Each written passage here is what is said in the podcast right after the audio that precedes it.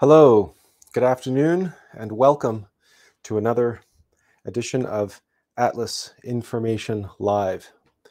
We are glad that you could join us this afternoon, and we hope that today you will find our topic of discussion very practical and meaningful in your own practice.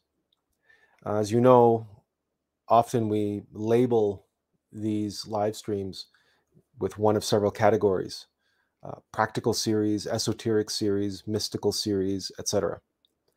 And today's definitely falls into the practical category. And why is that? Because at the end of the day, the spiritual path is a path of the warrior, the hunter, the exterminator, if we really want to be honest about it, an archaeologist who must delve into the depths of our own subconscious mind and find the denizens of our own psychological hell, our own demons, our egos, the monsters, our Medusa, the Minotaur, in the labyrinth of the subconscious mind. These are our egos. And the thing about egos is that many of us, when we hear the words fear, pride, lust, greed, envy, gluttony, laziness, we hear these words and we say, child's play. I can spot pride like this. I know fear like the back of my hand. Oh, everybody knows what lust feels like. It's obvious. This is like preschool stuff. This is the stuff of born-again Christians and Roman Catholics. I mean, Saint Augustine was teaching this stuff, back in the Middle Ages. Well, we chose as our background today something perhaps a little unexpected for a discussion about egos. We chose as our background a lovely group of cephalopods, some cuttlefish, as a matter of fact. Now, cuttlefish fall into that family of cephalopods, but they also include such things as nautilus and octopi. And the reason why we chose these backgrounds is because these creatures are in many ways an incredible living, breathing example of how we can imagine our own egos, the capacities, the capabilities of the egos which haunt us. For starters, when one thinks about an octopus, one obviously imagines a very rubbery, soft, flexible creature. There's no backbone. There's no skeleton. It's basically pure muscle. And it also has a very large cranial capacity. It doesn't have a skull, so it doesn't have a cranium as such. But both cuttlefish and octopi have advanced problem-solving intelligence. And a lot of the processing power of their brain and their nervous system goes toward their physiological transformative capabilities, which are unmatched in the natural world. There is no creature alive that can rival the cephalopod for its ability to quite literally transform itself, morph. And that's why we call today's live stream what we called it. And hopefully we're going to show you something, but we're going to show it to you without the sound on, because hopefully this way we won't get a copyright strike if we keep the sound off. And it's very short, but this will just, as an example, you know, here's a diver approaching this, you know, this floaty bit of sea kelp, or, and look at that. Now, could you honestly say that you were able to spot it?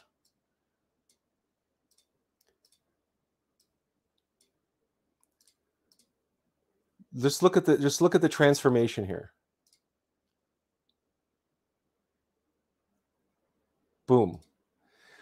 We're not just talking about a shift in color, a shift in pigment.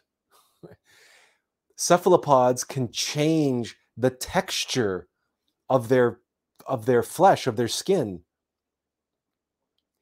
And this particular octopus was able to transform the texture of his skin to blend in perfectly with this sea vegetation. But of course, when the diver gets a little too close, the creature turns white, and then what? A blast of ink, and he's gone.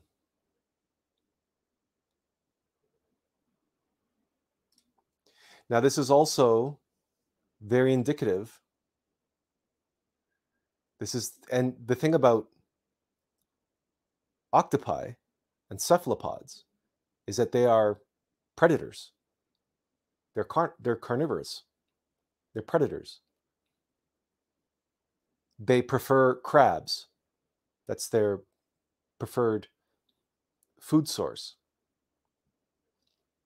And this is how they hunt, with stealth and camouflage.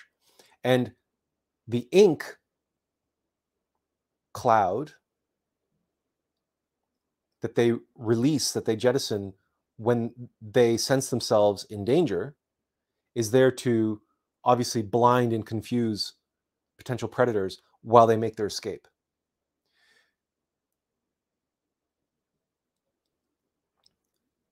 All of these tactics are used by egos to avoid detection by us and to feed on us. We are to egos like the unsuspecting crabs are to the cephalopods. They will go, and the egos are patient, they are subtle, and they will wait. They will morph themselves and camouflage themselves in accordance with whatever psychological environment we are in. And as you are well aware, your psychological environment is very often a reflection of or affected by the environment that we are in at any given point in time, the people who are around us, the circumstances, the time, the place, etc., we might assume a different psychological posture. And depending on that psychological posture that we assume for our external environment, that internal psychological posture has a certain internal psychological environment reflecting patterns and shapes and frequencies and thoughts and emotions. And it is in that environment that the ego, like the octopus, will find itself a place to nestle in and hide and wait. Wait for its opportunity. Wait for its opportunity to pounce. So where's this?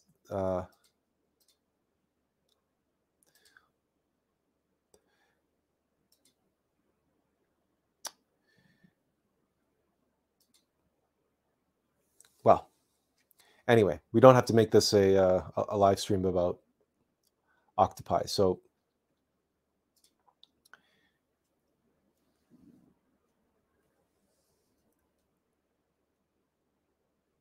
and even if we spot an ego as we are doing our self-observation,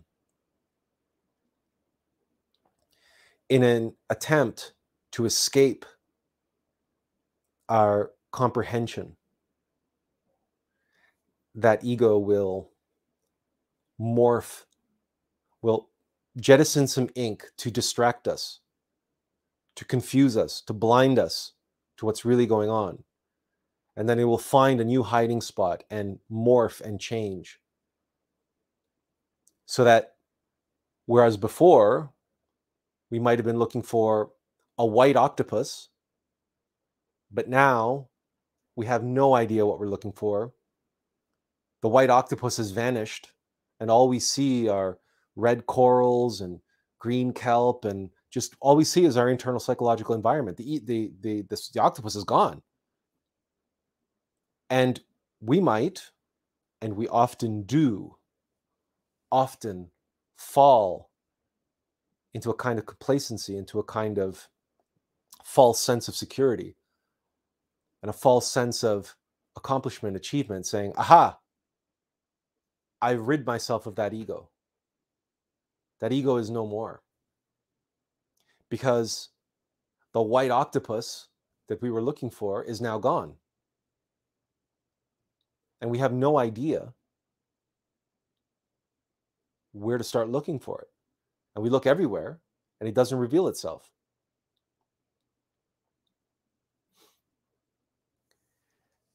So what are some examples of this?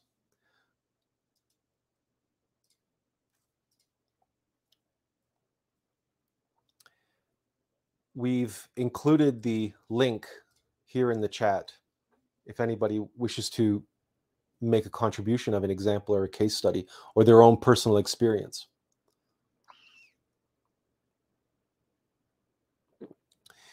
If you read at some point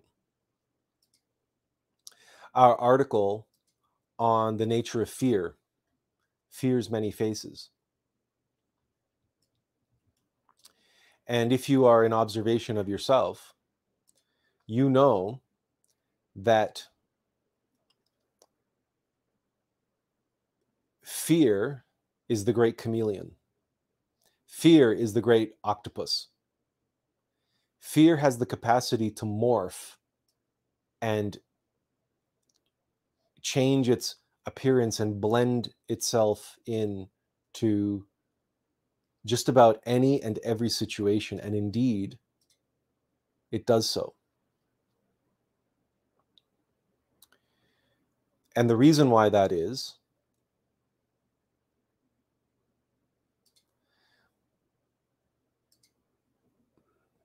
there's our, there's the article that we're referring to. Face your fears, many faces.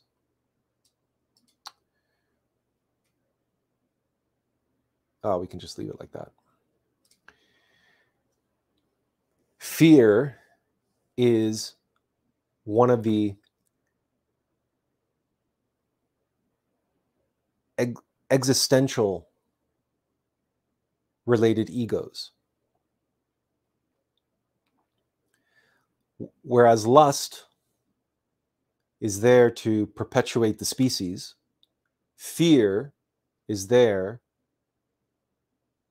to protect the individual. And fear is there to control the environment and circumstances. And again, this is the best defense is a good offense strategy. It's fear. So no matter where you go, no matter where you are, fear is active. But it is very unlikely that you are aware that fear is active. But it is. It's just that it's camouflaged. It's awaiting the opportunity in which it can strike. It's awaiting the opportunity to make of you its prey. Just like the octopus. The octopus can lay in wait for hours. It's there, and fear is active. He's hunting. That octopus is hunting in that kelp. He's aware. He's waiting for an unsuspecting crab to skittle past. So then he can strike. Anyone who suffers from anxiety understands this. If you suffer from anxiety, then perhaps 24 hours a day, or certainly at least in your waking hours, in the times that you feel anxious, you just feel anxious. Everything makes you anxious. That's what anxiety is. That's deep, subconscious fear. That fear is active.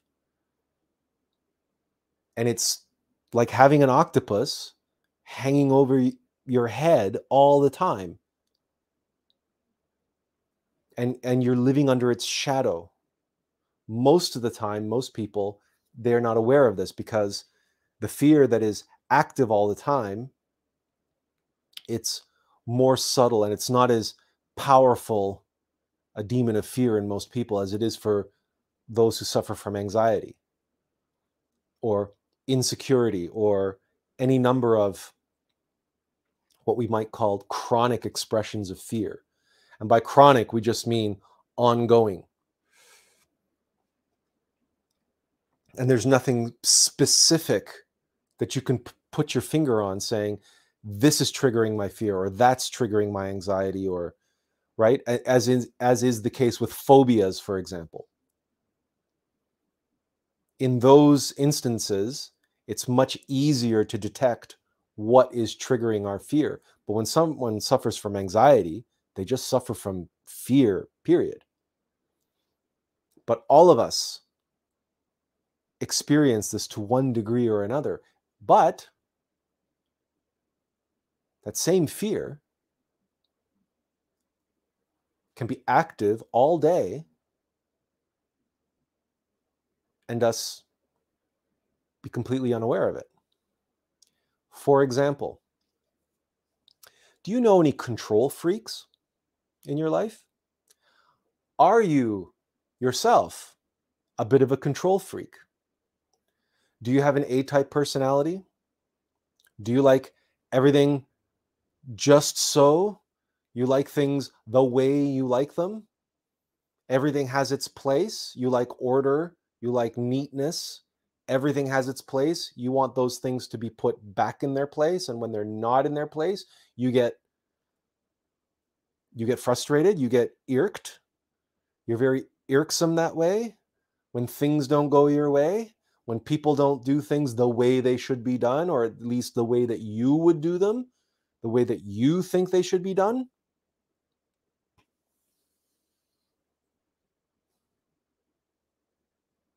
That is fear. The need to control, the need to have the external environment just so. And when the environment isn't just so, or when the outcome isn't just so, then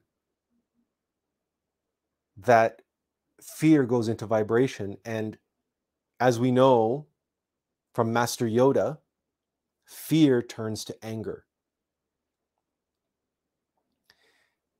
The relationship between fear and anger, like the relationship between lust and anger, is intimate, is very strong. And we can turn on a dime, especially the desire to control. And the reason for that is because in nature, in mechanical nature, fear is the fight or flight instinct. And in a situation where you must fight,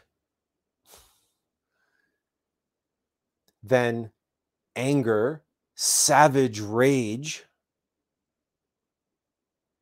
is how mechanical nature wants to express, or at least how the egos interpret and want to express in that fight scenario. And that is why, if you're a control freak and you like things to be a certain way, and they're not in that way, you can become very frustrated very quickly, or even angry very quickly. And the reason why that is because that fear is there all the time behind that need to be in control, behind that need to have things go your way. That's fear. At the ready, active, hunting, just like the octopus, just like the cephalopod, these masters of camouflage.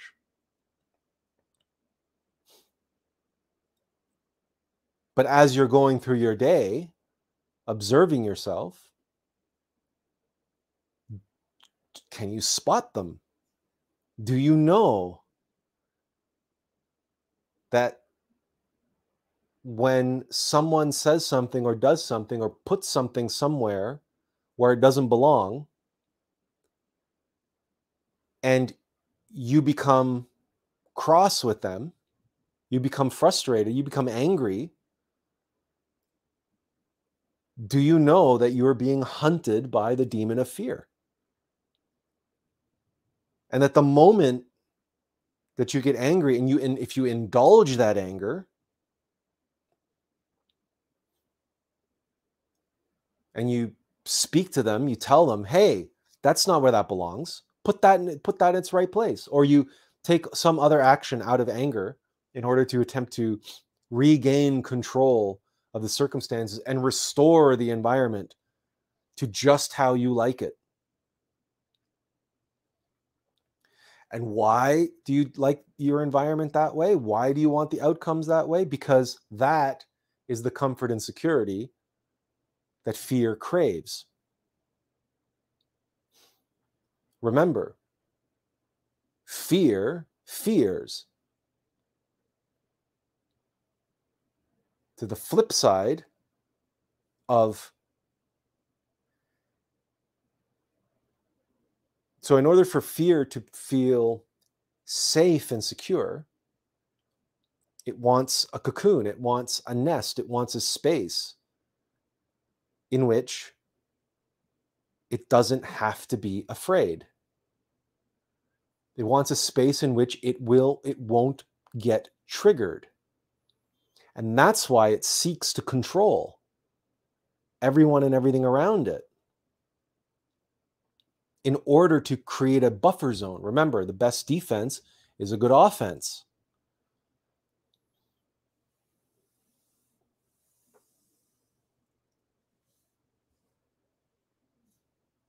But generally speaking, when we go through life, unless we specifically know this is how fear behaves and how fear morphs from this into that to the other thing on the fly, then it can go undetected.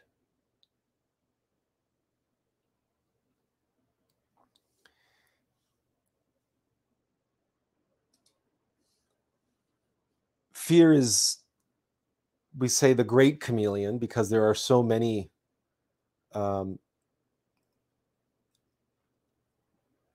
examples, right? There's, for like, how many different phobias are there? There are as many phobias in the world as there are phenomenon, really.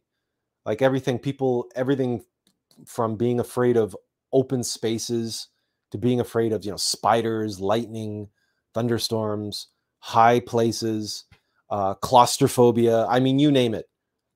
Like any condition, any phenomenon, fear can latch onto and exploit. And again, this is that demon blending into that environment in order to hunt in that environment. So a specific triggering event or a specific a fear might have a specific affinity for a certain type of situation. So open spaces, or fear of other people, or fear of heights, or stage fright, right? And so that fear might have an affinity to that particular circumstance. And in that particular circumstance, it might be uniquely powerful and have a uniquely strong grip on us. But that doesn't necessarily mean that that fear isn't around when the object of our phobia doesn't present itself. Could just be that that fear is just in the subconscious mind. It's just waiting for the right opportunity to strike. But it could also be that that is the same fear that embattles us and is the cause of our obsessive compulsive disorder to be in control of everything.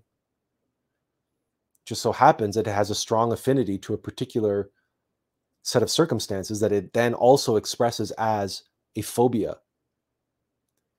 So it is possible to overcome a phobia, or apparently overcome a phobia,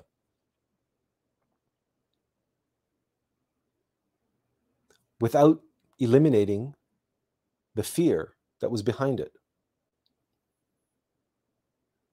Because egos are mysterious entities, and they have, yes, they're mechanical, but they are intelligent and they are clever.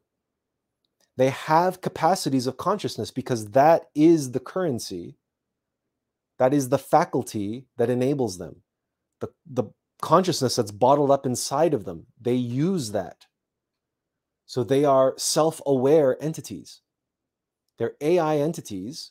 They're programming, so fear can only fear. But as we know, that there's this huge swath which defines fear, including control. So, and the consciousness that's bottled up inside that fear gives it the capacity to be very clever and very subtle indeed. even more clever and more subtle and more intelligent than even our problem-solving octopus or our problem-solving cuttlefish, who can change their colors and fit into all sorts of different environments.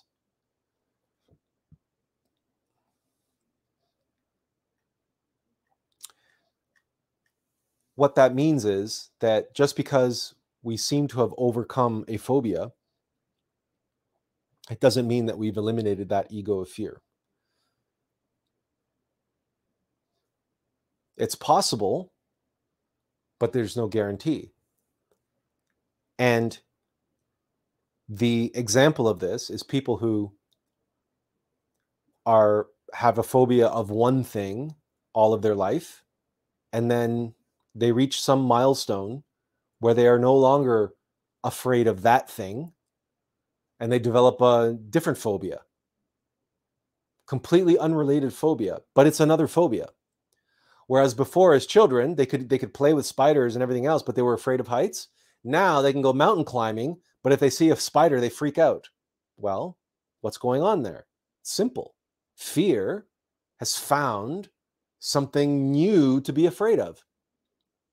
It's found something new for its phobia program.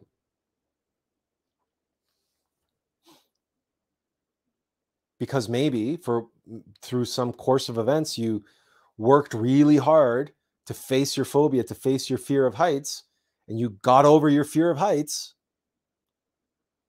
but you never comprehended the underlying fear itself. It's like you reprogrammed your mind to find calm and acceptance and relaxation in the face of your fear. And then your fear said, oh, okay, all right, sure, you can have the heights, we don't care. And the next thing you know, you're minding your own business, and then the big spider comes along and you start freaking out. Or you're in some wide open space and you start getting vertigo and you start getting anxious and you start sweating and breathing heavily and your heart starts palpitating. You have no idea. You've developed an agoraphobia. It's simply because that fear has migrated. It has morphed from one phobia to another. But depending on the nature of the demon of fear that you're dealing with, fear can express in other ways as well, not just phobias. What about authorities?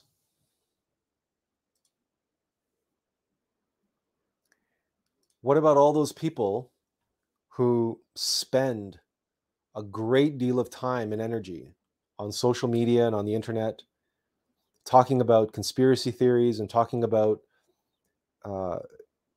how this group or that group or this global cabal or these elites or those elites and how they're controlling us and how they're doing this and doing that and how they're enslaving us and on and on and on and on and on and on and on it goes. And they're feeding this constant stream of anger and frustration and resentment toward this cabal, who is indeed trying to desperately cling to control of humanity. Fear begets fear. The person who gets angry and frustrated and feels that deeply because of the fact that others are trying to exert control over them. Remember, control is fear. So if you react with anger and frustration, don't tread on me, it's because your fear wants you to be in control.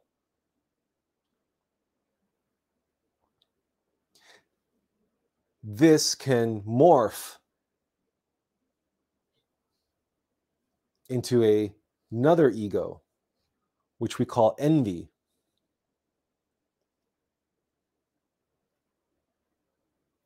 Where you might not only fear being enslaved and having control over your life taken away from you, but you are envious of those who have the power to control others and to dominate others and to have control over others' destiny. So what are we talking about here? We're talking about social justice warriors. We're talking about the woke who desperately want to be in control. And these disaffected, so-called downtrodden, so-called victim groups, victim mentality. These narcissists, there's pride. They are envious of white heterosexual males, for example, whom they judge to be in control of the world.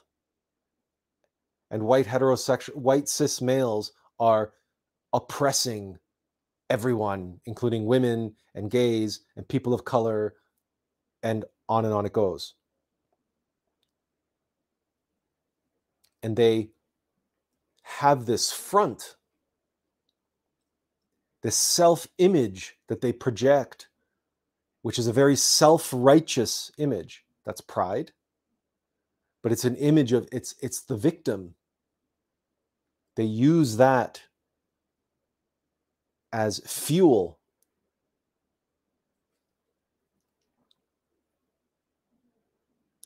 To feed their envy. Because they want to be in the seat of power. They want to call the shots. They want to be dominant. You can see this, if you want to look at this as an example in fairy tale or mythology, modern mythology, you can look at the character of Scar from The Lion King, who's weaker than Mufasa. He's not as strong. He can't compete with Mufasa physically, but he thinks himself superior in intelligence. And he's more clever and he's more cunning. He's going to weasel his way onto the throne by getting rid of the competition who is strong and oppressive. Now, of course, The Lion King is based on a Japanese anime called Kimba. That's where the name Simba comes from, which, of course, is a very loose retelling of Hamlet. So we can go back to Hamlet to look at this played out dramatically.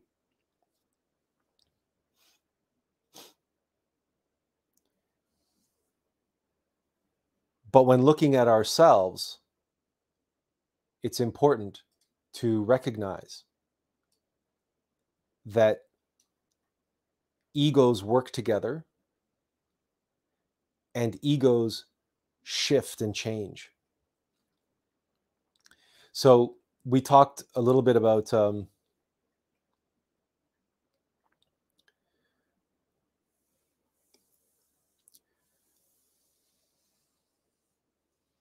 a phobia can morph from one to another.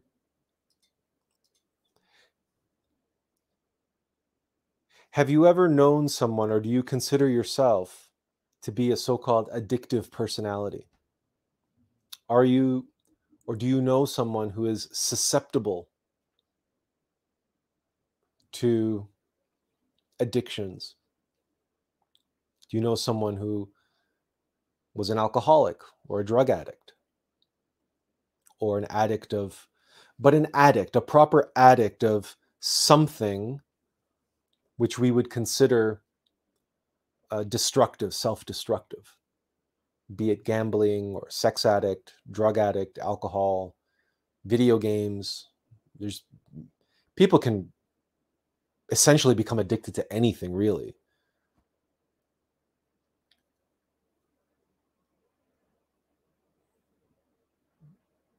Or someone who's obsessive compulsive, they might on the surface just seem like they're obsessive compulsive about cleaning, about cleanliness, or they have a sort of hypochondria, so they're constantly hand washing and taking showers, and because they're worried about germs or whatever it is that's behind that particular behavior. And very often, these conditions, psychological conditions, are treated. And perhaps even we have been a part of treating those conditions. And on the surface, we might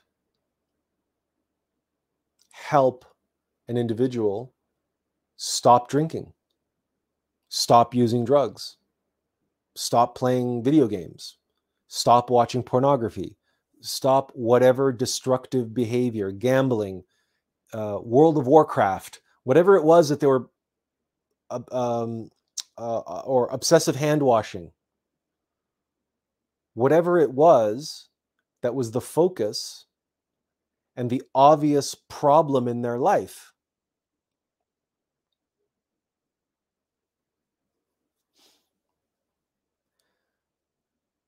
But addiction is pride. Now, how is addiction pride? Because all addiction is self-loathing. And self-loathing is shame. And shame, as we know, is the dark underbelly of pride. Because pride doesn't care if we love ourselves too much or we hate ourselves. Pride doesn't care if we are a narcissist or a self-loathing, self-destructive entity. As long as we are self-obsessed, we are somehow obsessed with ourselves. So the obsessive, compulsive, personal hygiene, the excessive hand washing, the compulsive showering, that's somewhat obsessed.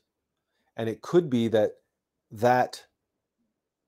they just always feel dirty.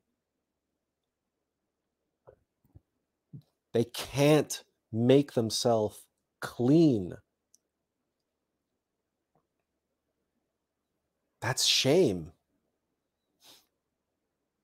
And so they're addicted to making themselves or trying to make themselves less grotesque. And so maybe they're covered head to toe in tattoos. Maybe they spend 3 or 4 hours in the gym, body sculpting or bodybuilding. Maybe they have anorexia or bulimia,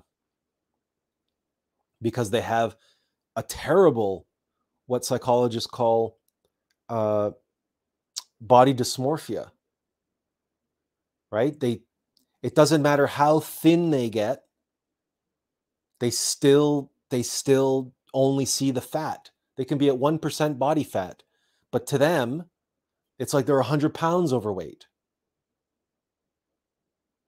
It's shame. And if we focus on the outward symptom, which is the actual addiction or the actual behavior or the body dysmorphia, the bulimia, the anorexia,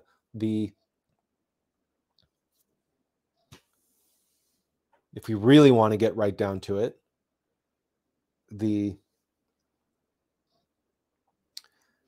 gender dysmorphia, where I'm just not a good woman, or I'm not a real man. I'm a terrible man. I'm not a real man. Gender dysmorphia. They look in the mirror. They don't see the gender that they are. They just don't. Just like someone with anorexia looks in the mirror, they don't see a thin person. They don't. They see a fat, obese person. And someone with another expression of body dysmorphia looks in the mirror, and he might be able to bench 400 pounds, and you might be able to see every single sinew and muscle that exists in the human body. When he flexes, you might be, but he looks in the mirror and he sees a thin, scrawny, the weakling who's not good enough, not good enough, not good enough. That's pride twisting the truth. None of us are perfect. None of us are perfect. What does that even mean? Perfect. But pride has, I have to be perfect. I want to be perfect. And because pride knows that I'm not perfect, well, pride can twist that knife in our side. And according to the law of the pendulum and according to the law of the opposites, well, if you're not perfect, well, you're one step away from complete and total utter failure.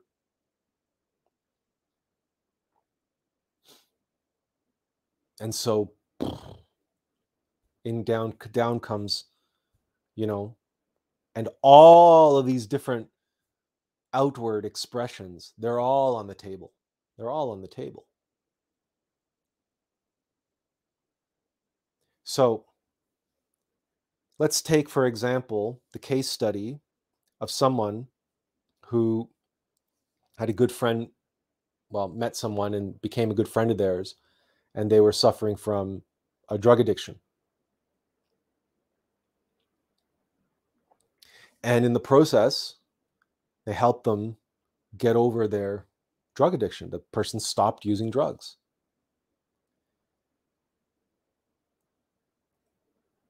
And they set them up with a place to live, and that they helped that person get a job,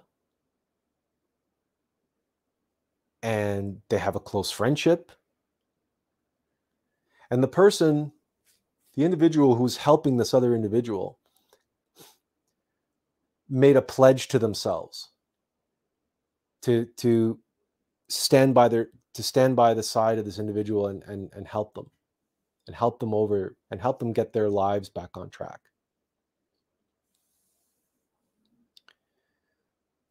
So instead of having a drug addiction now, that person has a place to stay, a place to live, and money, and mostly just, when they're not at work, they have no motivation to really do anything. They just spend their time watching TV or watching movies or playing video games or socializing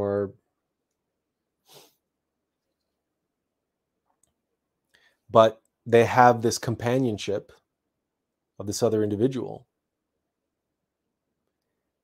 that they know that they're not deserving of. I don't deserve this person. I don't deserve them.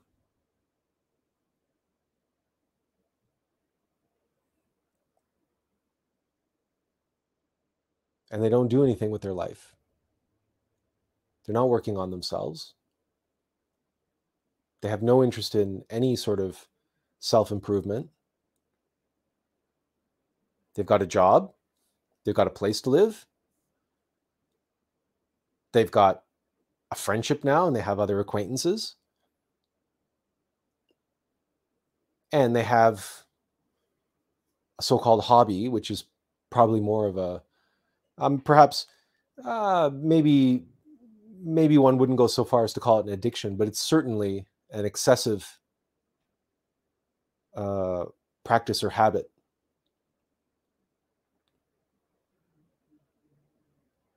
But they're not on drugs anymore.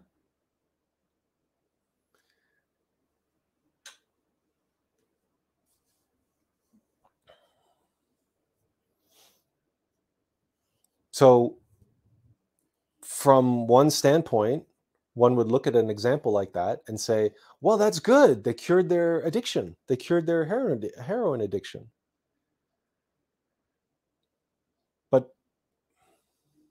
the self-loathing didn't go anywhere.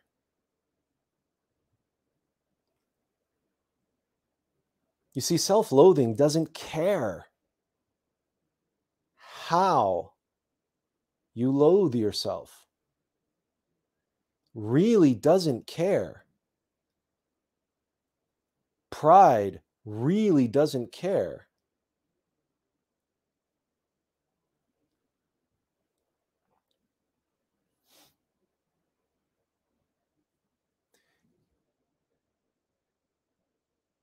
We knew someone when we met them. They had an eating disorder. They had gone to see people in the past for anorexia. And she in no way, shape, or form was too thin when we met her. But she felt that she was too fat. And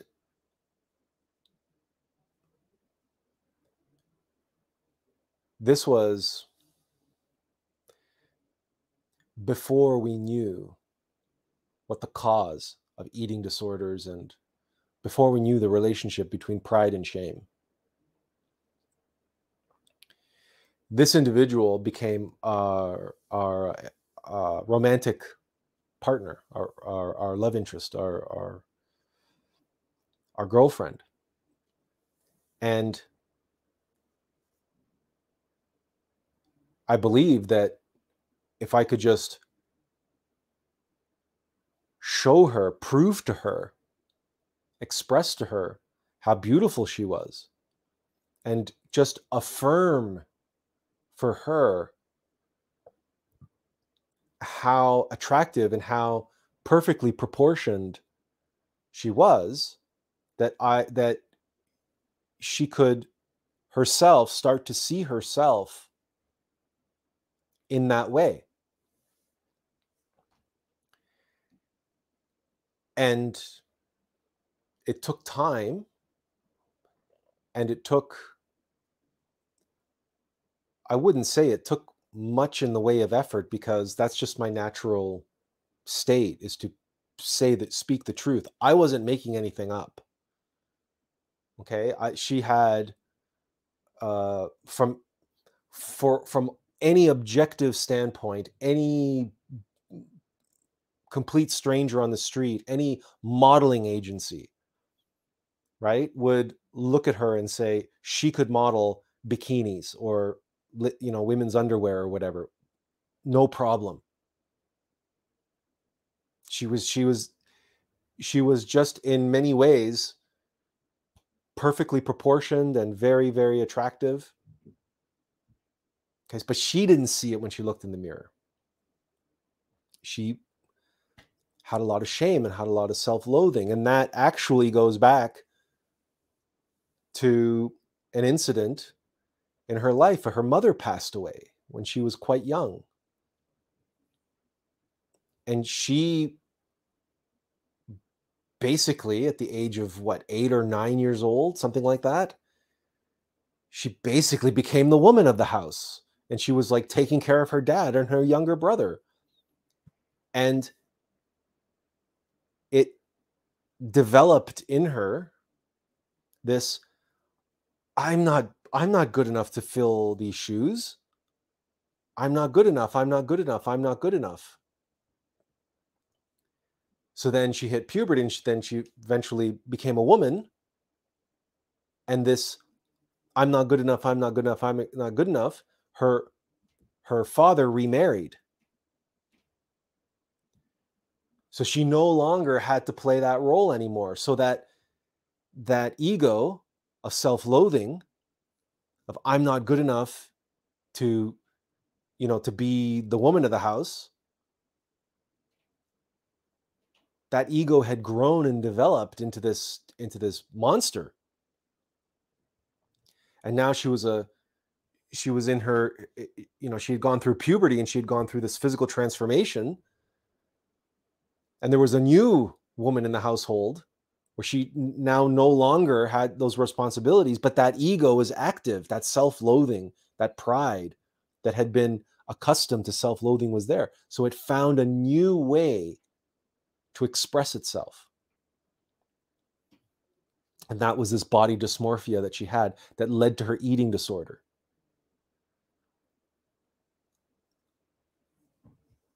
Well,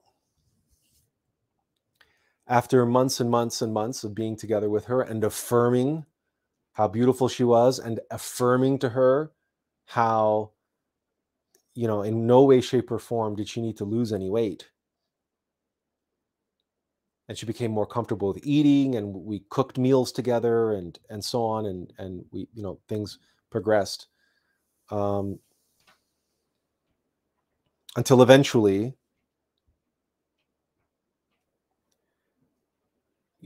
we ran into our difficulties with epilepsy and some other difficulties and challenges. And guess what happened, right?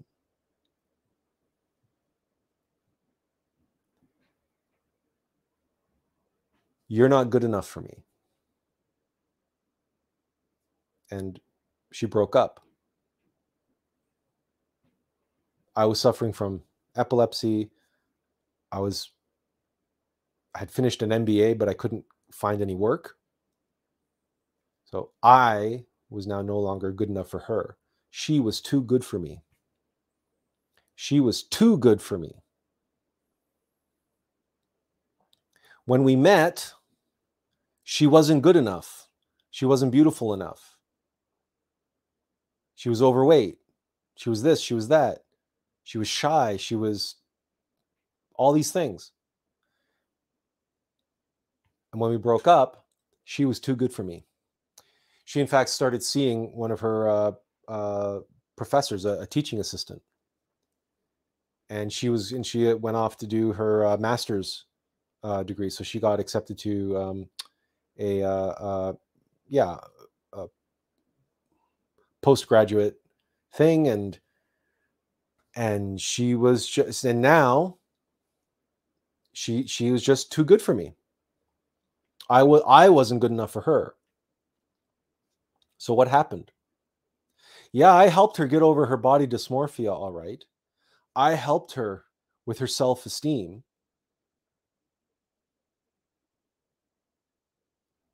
Or did I? That shame simply adapted to the internal psychological environment and emotional environment that I had helped create for her. And that shame flipped back into pride. And with the same intensity, and with the same rigor, and with the same veracity, the voice in her head was now no longer saying, you're not good enough, you're not beautiful enough, you're not thin enough. Now it was saying, You're too beautiful for him. You're too good for him. Or when she would look at me, he's not good enough. He's not rich enough. He's not successful enough. He's not healthy enough.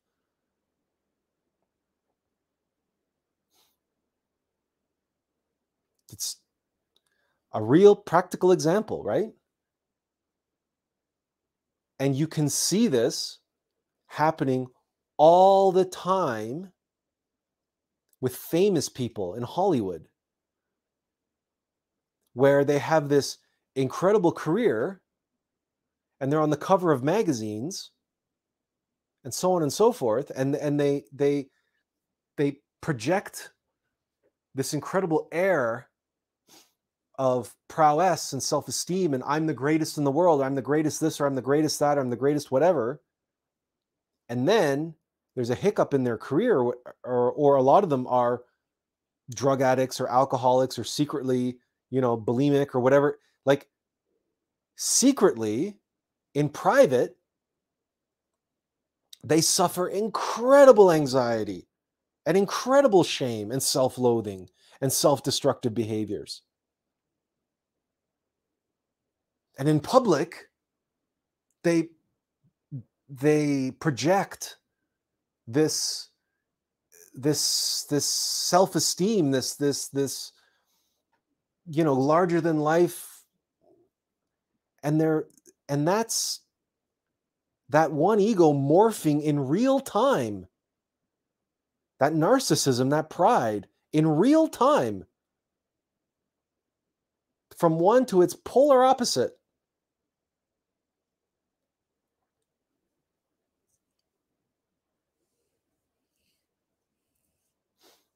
Do we experience this or something like this ourselves in our life? Do we chase outwardly symptoms instead of recognizing, analyzing, and comprehending the actual root cause of our suffering?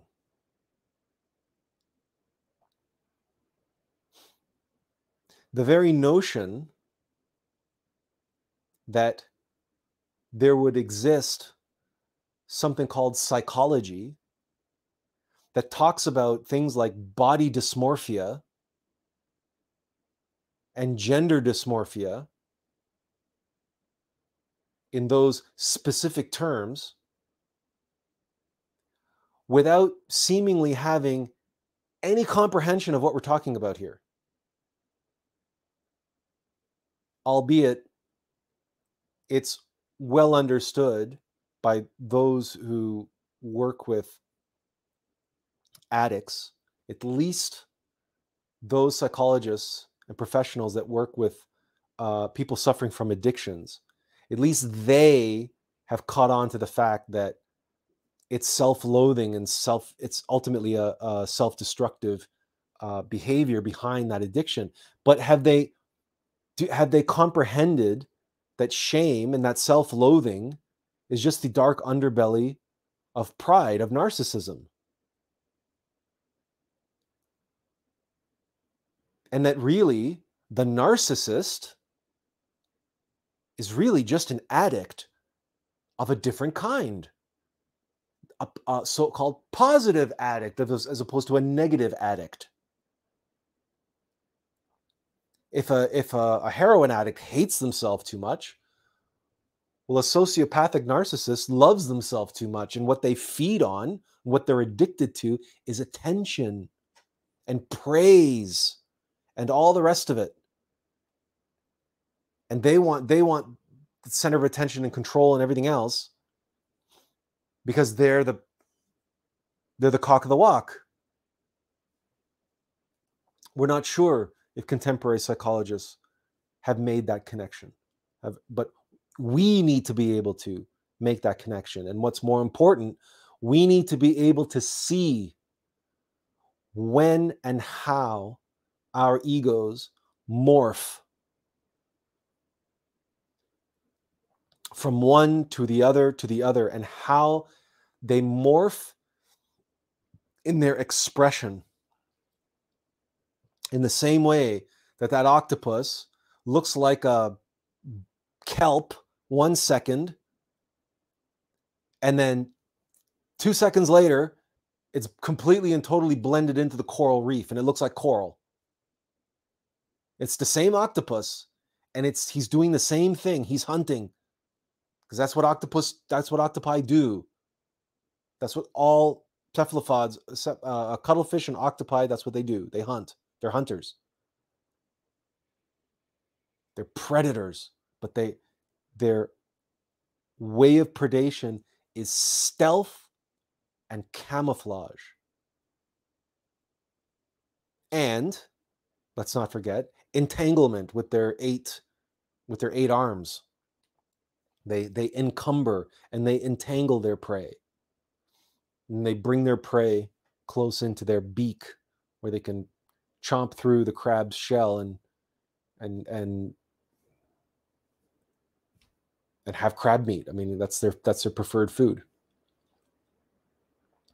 Our ego's preferred food is our sexual energy. And it's important for us, when we observe ourselves, to recognize we are the crab, right? We are the food for our egos, our sexual energy, and our consciousness. That's what they want.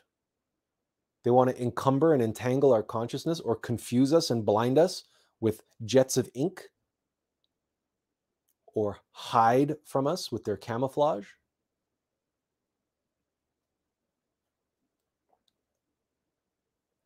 So this whole self-observation and meditation on egos, this is not some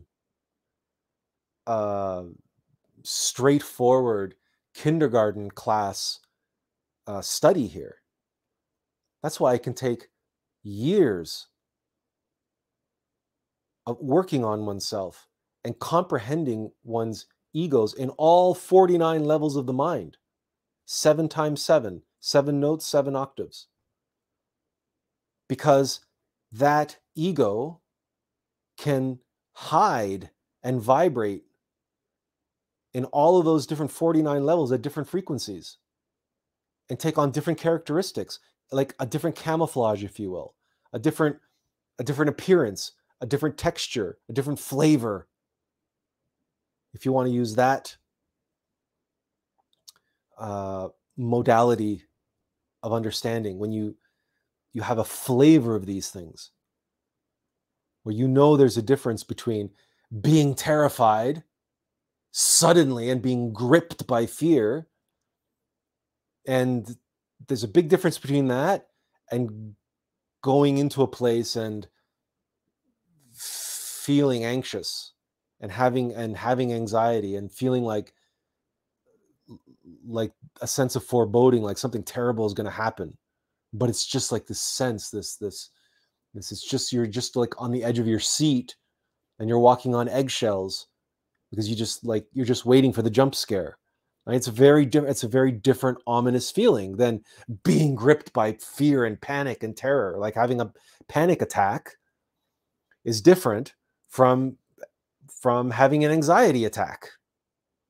And yet the cause is fear. And modern psychology will put people on one set of pills for panic attacks and put them on a different set of pills for anxiety attacks. Why don't they understand? Why can't they comprehend that both of those people are suffering the exact same problem? The exact same problem.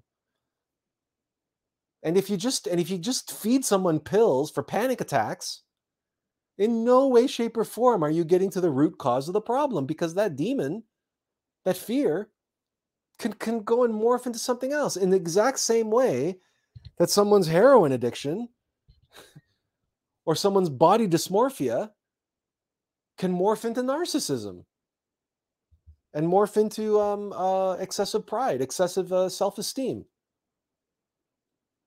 And who knows? Maybe I wasn't good enough for her. certainly I wasn't good for anybody at that time, in a practical sense. And it was for the best that we broke up. But that's not really the point of the story. Just the point is to illustrate with a real, with real case studies, with real examples. And perhaps you have your own examples in your own life, people that you've known, or perhaps your own personal experience, where being an observation of yourself, you know that, wow, you know, if I,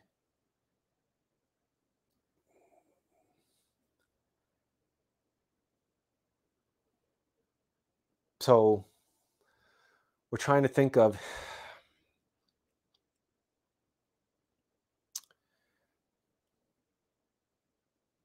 there are times, or have been times, when, or perhaps you know of yourself, you know, I shouldn't drink, or I can't drink, or I can't let myself drink, because I know myself and I know that I have an addictive personality, and if I were to get into drugs or alcohol, I'd freaking kill myself. And so you might look at your life and you might see some of the behaviors that you have, and you might recognize them as like obsessive compulsive, or like I'm addicted to this, or I'm addicted to that. You know, for a time, I meditated obsessive compulsively,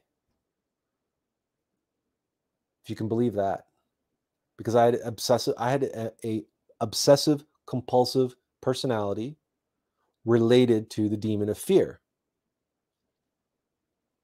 And so when I found Gnosis and I began to study the teachings about egos and everything else, and I would set myself to meditate,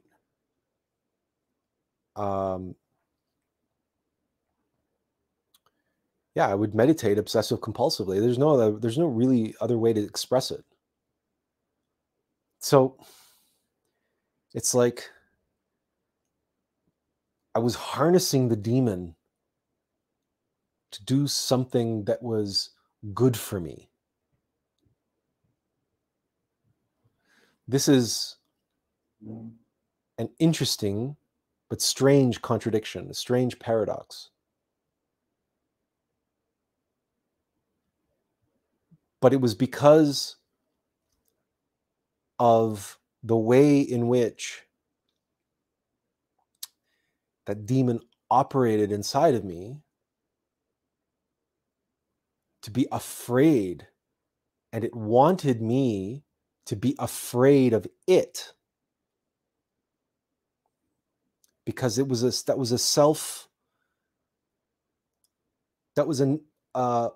positive feedback loop, but in a downward spiral, right?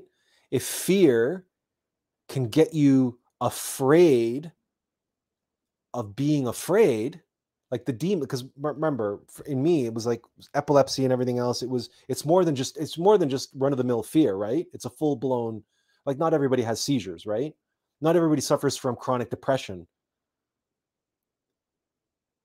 or anxiety or many of the different things that we suffered from in the past in our life because of this entity we live with. So this entity, by expressing fear, said, you know what, I'm going to make him afraid of us, and then I'll enslave him. And the more afraid he made me of him,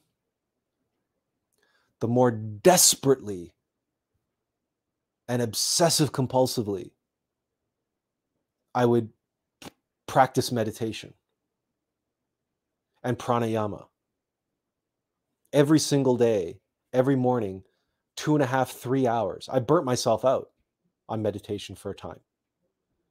I overdid it. Like most people who do something obsessive compulsively, I went too far. And I guess the demon thought that, wow, that's, you know, that's was part of his strategy, I guess. But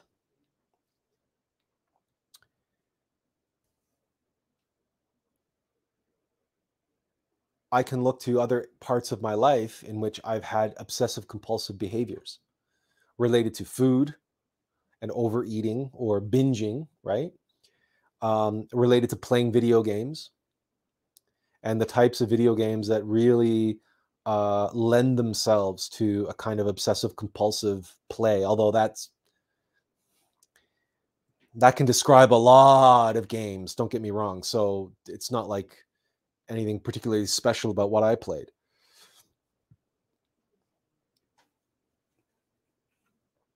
So I know personally that why it was that in high school and university, why I just never entertained the notion of doing any substances, because I knew that, look, I mean, the worst thing that can happen to me, you know, being addicted to Diablo is I get carpal tunnel in my hand, right? You know, or the worst thing that can happen to me by binging on, you know, Doritos or popcorn or whatever the hell it was. You know, I gain a few pounds, but strangely in me,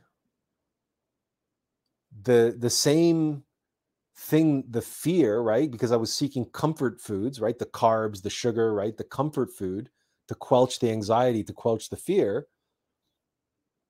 The reason why I'm not 300 pounds is because I'm afraid of being 300 pounds, and I'm afraid of what other people are going to think. And I'm afraid of letting my belly fat get out of control and end up looking like my dad or whatever, right? So it's the same fear.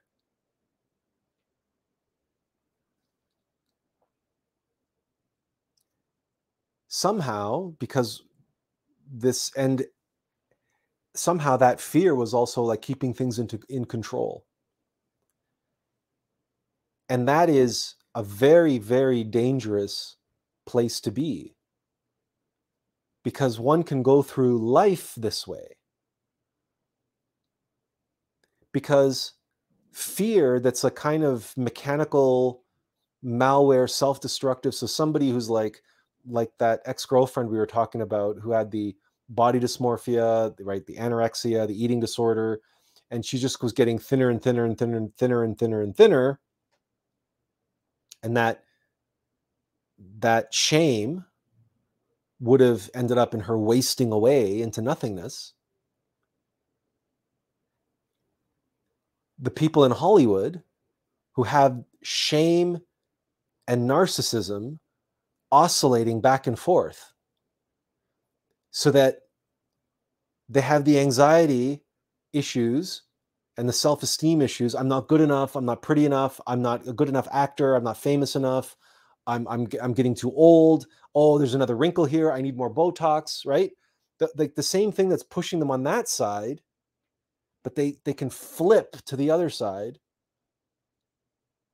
That then feeds on that other, that anxiety, and then it flips over here and says, no, no, no, no. It's like, no, get your ass up off the couch and put that alcohol away and go to the gym, and you got to go pumping iron and go and get yourself a personal trainer and go, and you're going to call your agent and demand that he's going to get you 3 parts, and so, right? And so it's this strange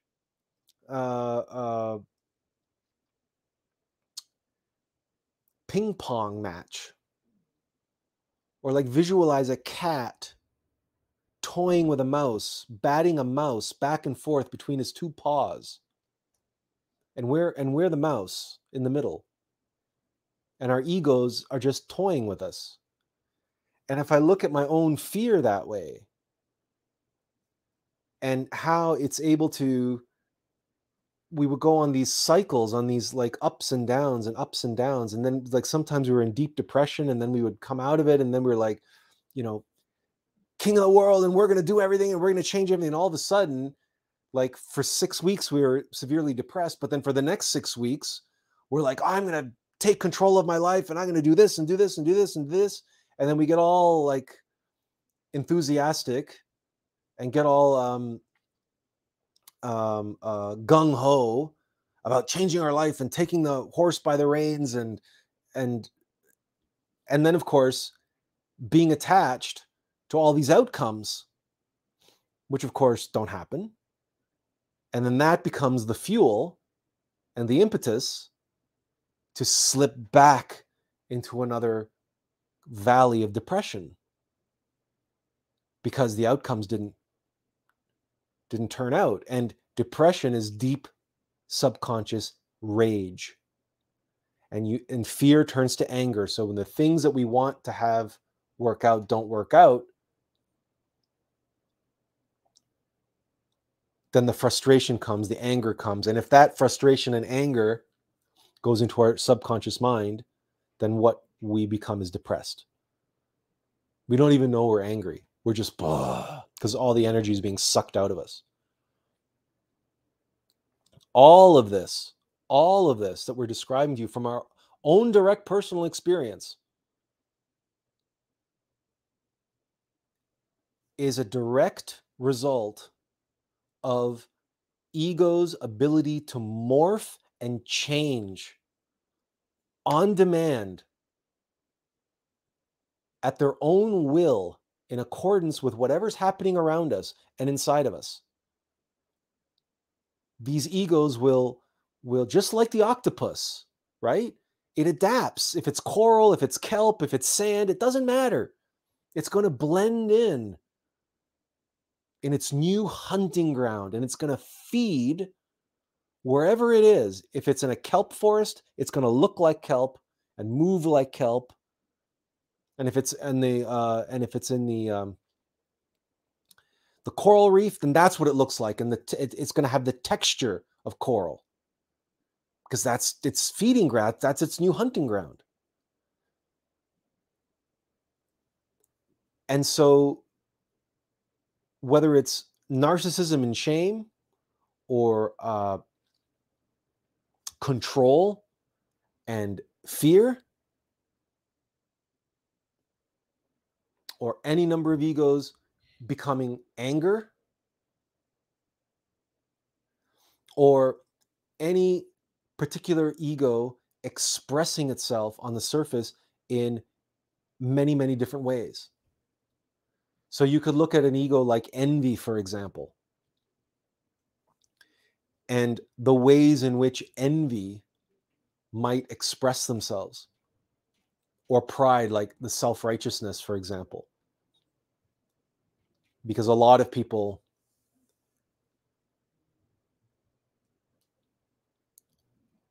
especially in this day and age, they go through life with a kind of a chip on their shoulder.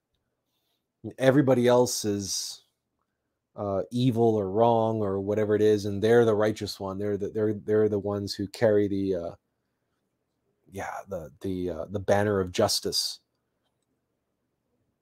They're on the right side of history. They're on the right side of the political aisle, for example, and so on and so forth.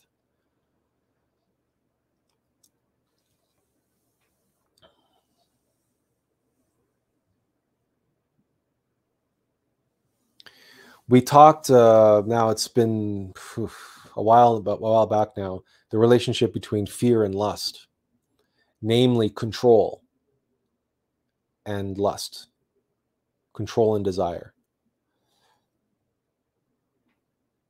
and how the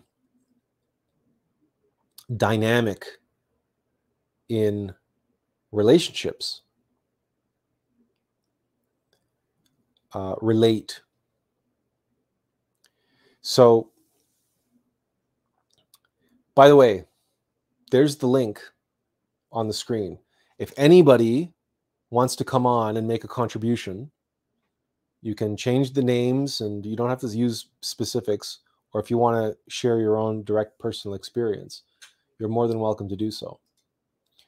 That we will share with you an experience Romantic relationship, another one, different one. This individual was someone we met online, and they lived in another country. And over many months, we corresponded. And, well, let's just say that she said all the right things. And we ended up going to Guatemala with the full intention of meeting her, determining if there was that chemistry, there was that spark, and that if we were meant to be together. And the reason why we would be willing to do that is because for someone in our position to have a life partner, to be able to walk this journey together with, there's a tremendous value to that, because it's such a lonely path otherwise. But also because of White Tantra, because of sexual alchemy, the ability to be with someone and work in the arcanum AZF is essential for anyone on the path of the Bodhisattva.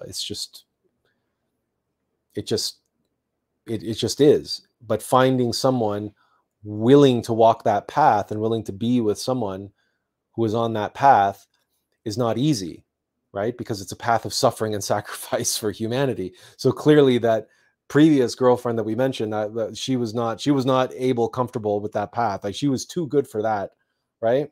So so really we were in no small way attracted to this woman in Guatemala, because she was so meek and humble, but she had a warrior spirit. And she took on authority for the sake of the suffering and the sake of the righteous. She was a whistleblower.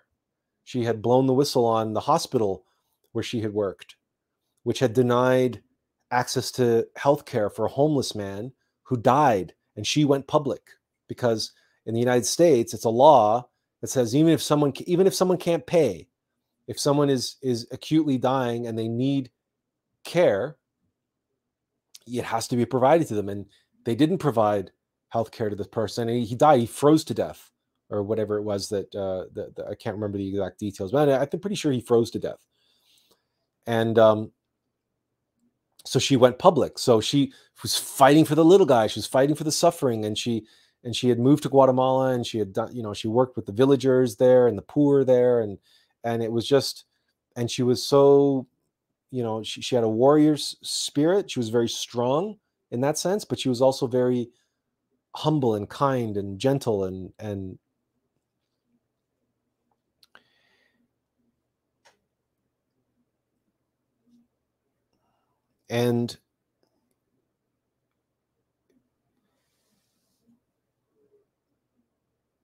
in the dynamic, the dynamic of attraction, of chemistry, she expressed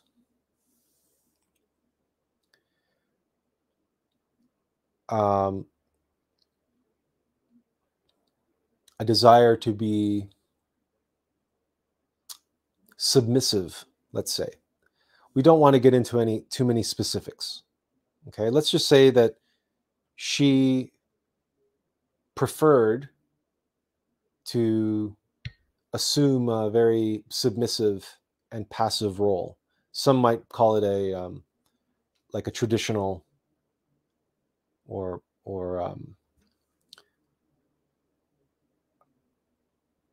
but it was a very, she was a petite woman, and she wanted a strong man, and she wanted to be taken in that sense, right? She wanted to be dominated in that sense, without getting into details of, you know, we're not talking about any extremes of whips and chains and all that kind of nonsense. It was just, she simply wanted to,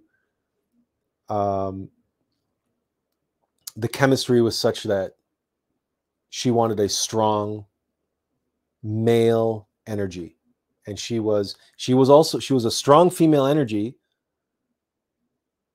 She was not a weak woman, but she was passive. She was submissive.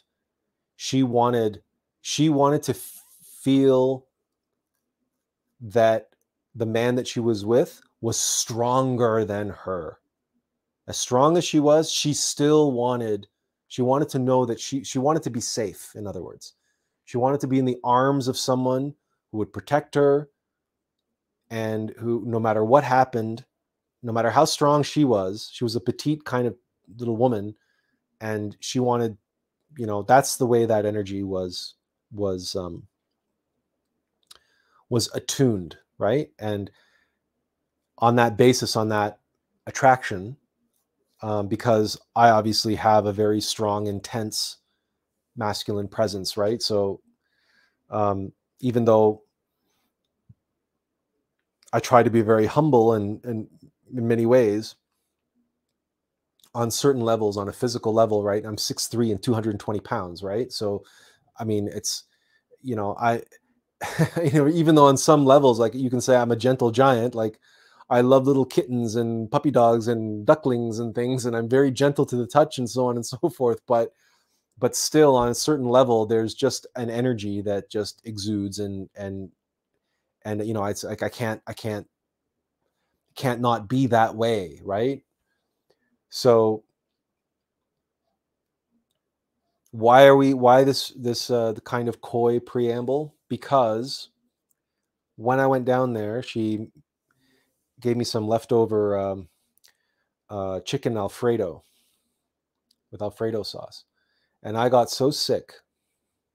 I got salmonella poisoning from this chicken, and for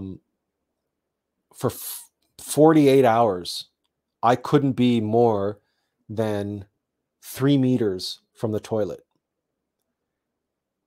And again, without getting into too many details, if I wasn't sitting on the toilet, I was doubled over the toilet. Okay, so it was coming out of me from both ends violently for 48 hours.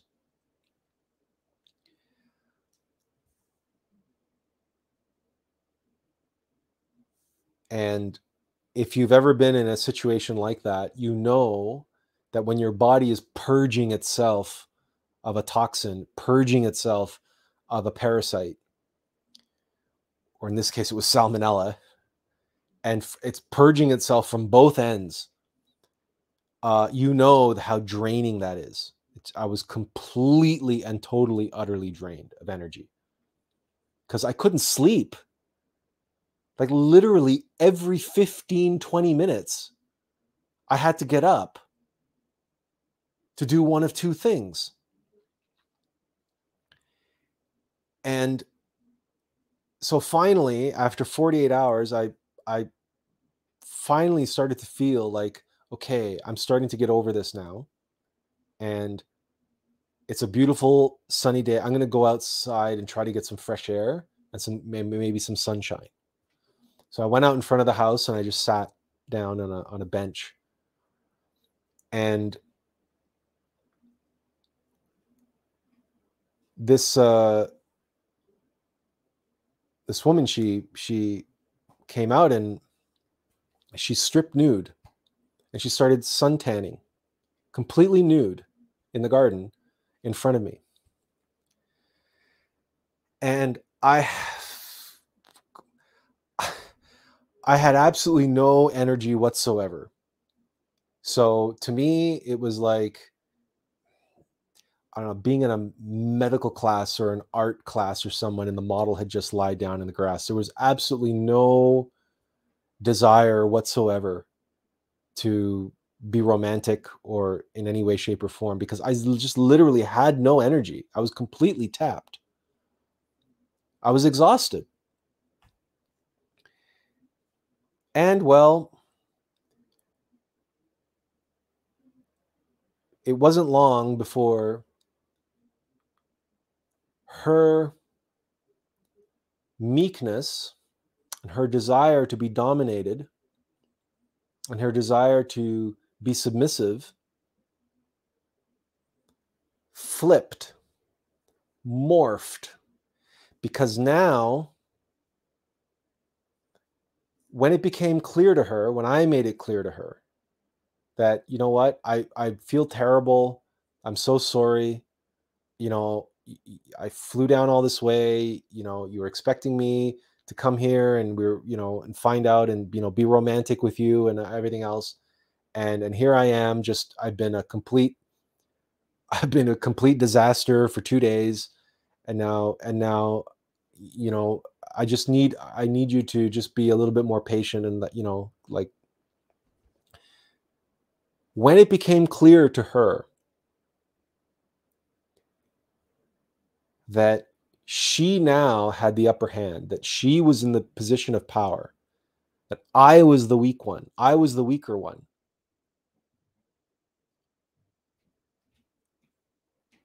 that her demon that wanted to be controlled now saw the opportunity to be the dominant one, to be the controlling one. And so it flipped. And it had and that's when it finally became clear to me that the reason why I had to meet this person and the reason why we attracted one another into our lives is because we shared the same demon of fear and control. And that now she was going to dominate me because I was so weak. There's no way that I could fight back. And that normally meek and submissive and, you know, the part of her that wanted the strong man to come and control and dominate her, because that is what made her feel special. Now she was going to be the one who's controlling and dominating the circumstances.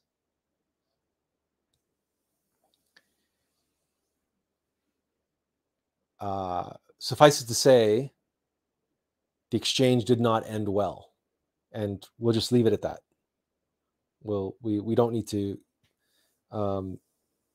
get further along in that story, nor tell you the reason why she wanted us to go down there to begin with, and why she wanted to have a relationship with us to begin with. But it was all related. It was all related, and there was a tremendous amount of learning that took place through that experience, learning about myself and my own demon, and seeing hers expressing the way it did and morphing, flipping, right? From one moment to the next, simply adapting and morphing to the circumstances at hand in order to exploit the opportunity.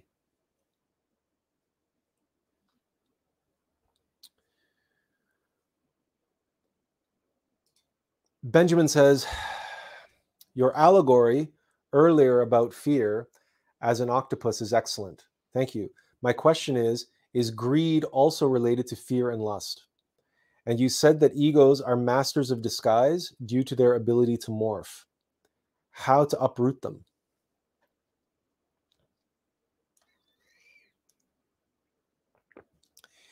First things first. Greed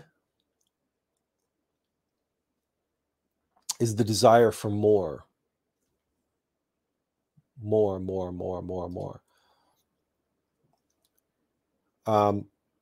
Is it related to fear?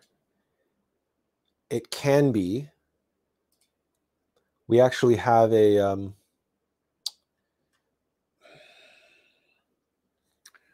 here in this article, right? Okay. So as you can see here, the desire for comfort and security obviously can be connected to greed, because greed is a path to comfort and security. And not only that, money is power, right, in the world. So what on the surface may look like greed, it might actually be a front for fear. Because if you can have a bigger house with larger grounds, with taller fences, with private security, right, and a driver and private planes and everything else, right, you have more control over your life and your lifestyle. You can control more of your circumstances and the people who have access to you. You can control the factors, the circumstances related to your comfort and security. That's all fear. But then there's simply greed. It is its own thing. There are people who are famously, who are billionaires, and they're driving around in 30-year-old Buicks, and they live in, you know, some suburb somewhere. No guards, no gates, no fences. Yeah, no Lexus, no Mercedes, no Louis Vuitton thing. They buy their you know, they buy their clothes from Sears or wherever they, you know. They don't like nice things. They don't want to be living in the lap of luxury. They don't care about expensive wine, because miserliness, if you know that word, yeah, I'm sure you do, Benjamin. Miserliness is greed. Just like pride and shame are the two sides of the same coin, greed and miserliness are two sides of the same coin. There are billionaires who famously don't tip, or tip 10% or less than that. So it's just the love of money, greed, the love of things, of stuff.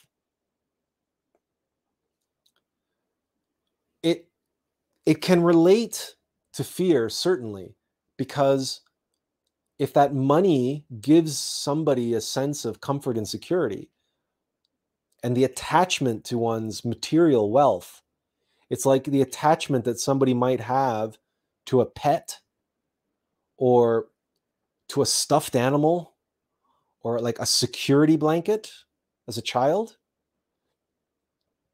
That security blanket doesn't actually offer any security, but it just gives that comfort, right? That warm, cozy feeling. That's kind of sentimentality. But the problem is that people who are greedy, it's never enough. It's never enough.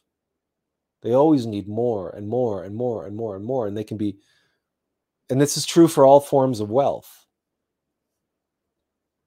And desire for wealth, yeah, it morphs into miserliness. So one minute somebody's counting their billions, and the next minute they're not leaving a tip or leaving like a couple bucks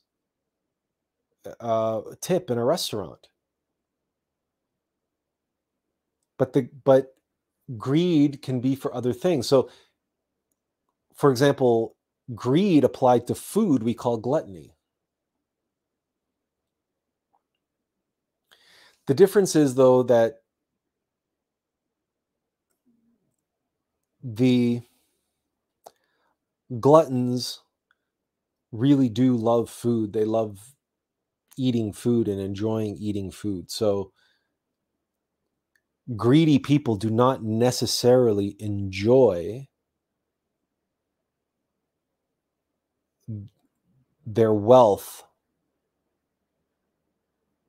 They just enjoy the fact that they have it. If that's, because you can't eat money, right? and if you want to really enjoy your money, you have to spend it. And truly greedy people hate spending their own money. They like spending other people's money.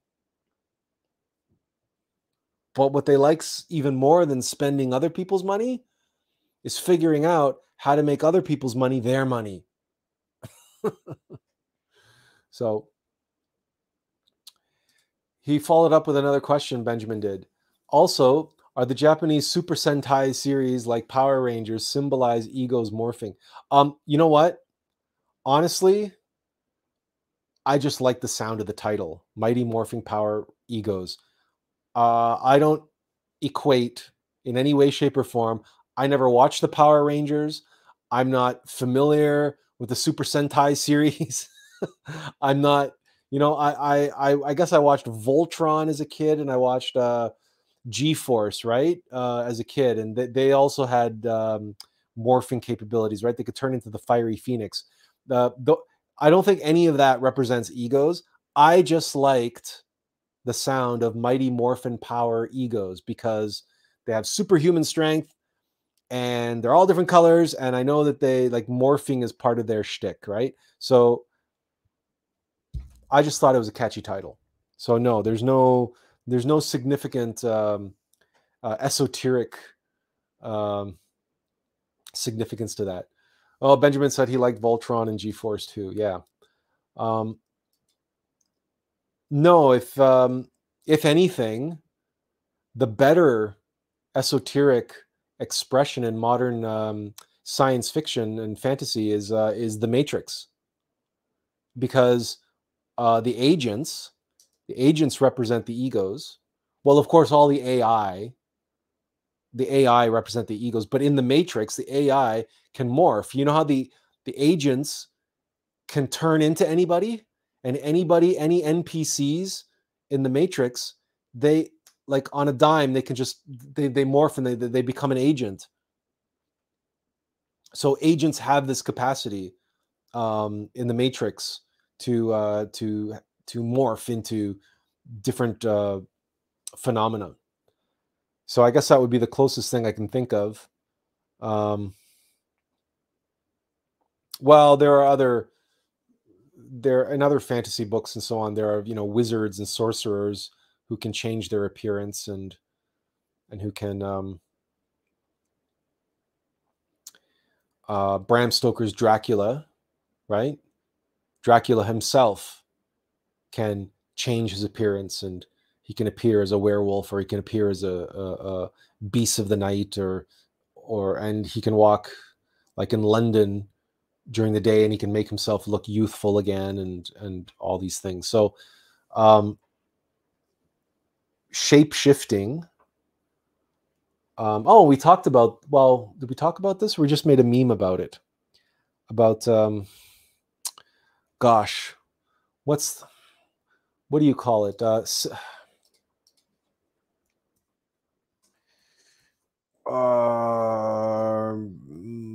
Brain is so terrible for remembering things.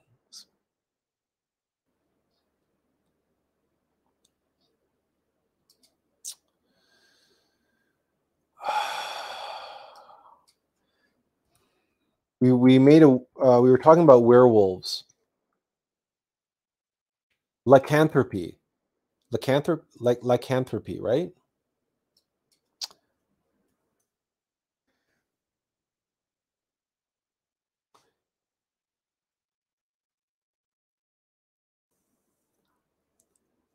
Right. So lycanthropy is, but that's specific to morphing into an animal. So werewolves and werebears are examples of lycanthropy.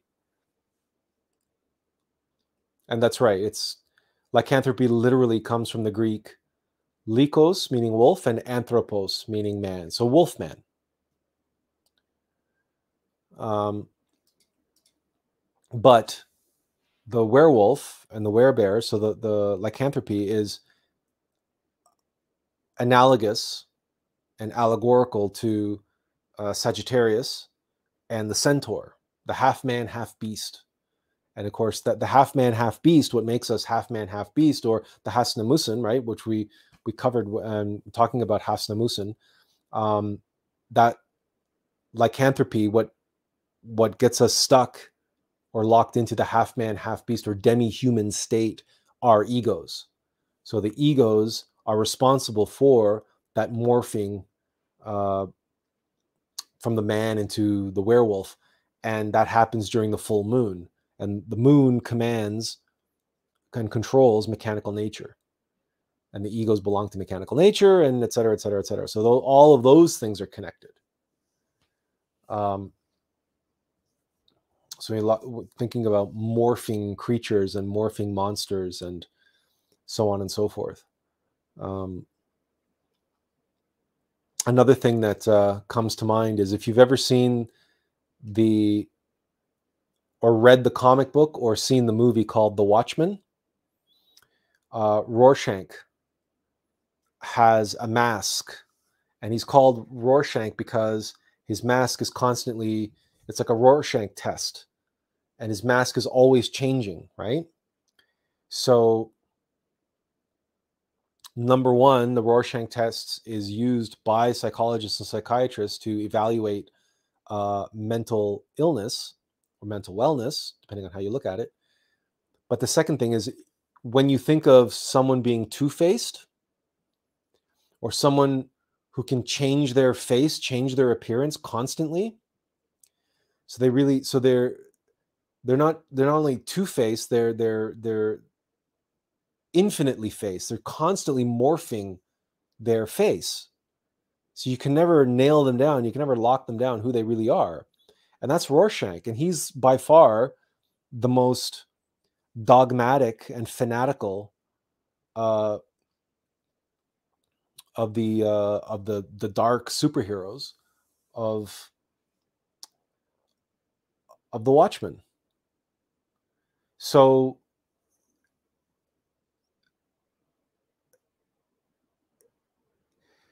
there's no real connection between his mask and any situation that he's in.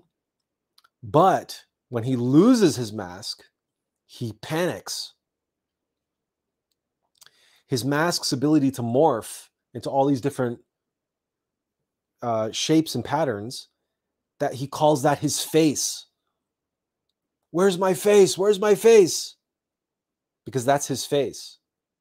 It's just constantly shifting whatever, right? So he wears this, that's like, for him, it's like it's his alter ego. Like his Batman mask, cowl, right? His costume. And that is very much the morphing nature of ego, is that to adapt in order to feed, but also to adapt and morph in order to throw us off and keep us all ignorant of its true nature, of the true nature of those particular egos.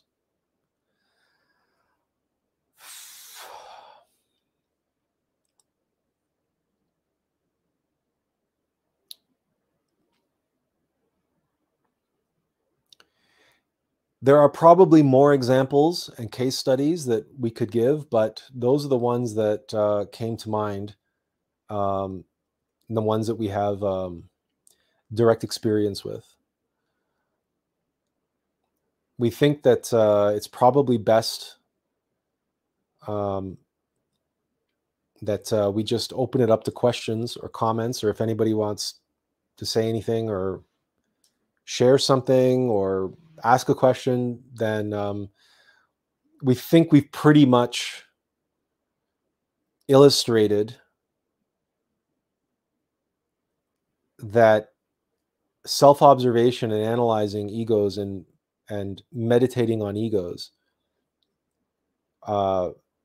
is, there's more to it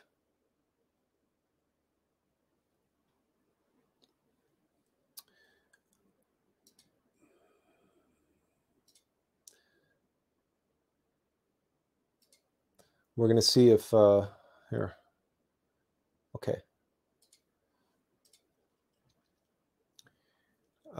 Remember the cephalopods. Look at this transformation here. Right? These are predators. These are not hapless, helpless creatures. Okay? These are predators. They're hunters. And so as if you think of yourself as a kind of predator and your favorite food is octopus, right? Recognize that what you are hunting, egos, are as perfectly adapted to morphing and transformation as what you witness right here in front of your eyes. This is a close-up of their cells, their skin cells, and their ability to alter their pigments in real time. And just, again, realize that you are looking at a physical phenomenon here, right? If this is possible on the physical level, imagine what an entity, what adaptations and alterations an entity can do on the metaphysical plane. Which, well, you know what? On that note, someone asked us recently, how can, she sees so much information on the internet about people claiming to be channeling information from their so-called spirit guides and archangels and whatnot and so forth. And, you know, we informed her that spiritism is black magic. And now we're looking at a cuttlefish, by the way. So watch this cuttlefish change. And its ability to, that cuttlefish is doing that in real time to confuse its predators. Now here it's going and finding a place to nestle in and make itself at home. Whoops. Okay, we're going to get to a good... So watch this. Okay, there's your ego right there. That's an ego. Let's replay that. So there it is, just a rock, right? Just a plant. Okay, that's how egos work. And so let's not kid ourselves and let's not be naive. And if you can imagine not a cuttlefish pretending to be a plant, but imagine an ego, a demon, pretending to be an angel, pretending to be a spirit guide, pretending to be some other resplendent being of light. And this fish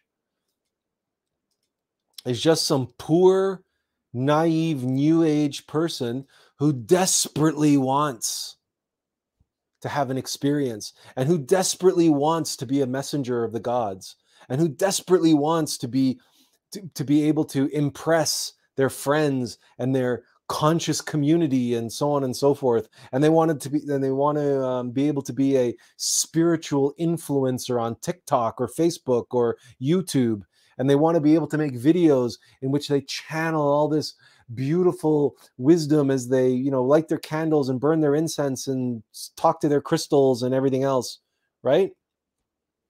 It's a stupid, naive fish. He's swimming around, is completely taken in by a cuttlefish a predator that's not there for the fish's benefit. It's there to eat the fish. That's what demons do. That's what demons are. So of course they're going to pretend and make themselves out to be this, that, or the other thing. And look, even we can't spot, you know, a cuttlefish against the rock or against the kelp, right? You think that we can spot a demon who's pretending to be an angel? Think again.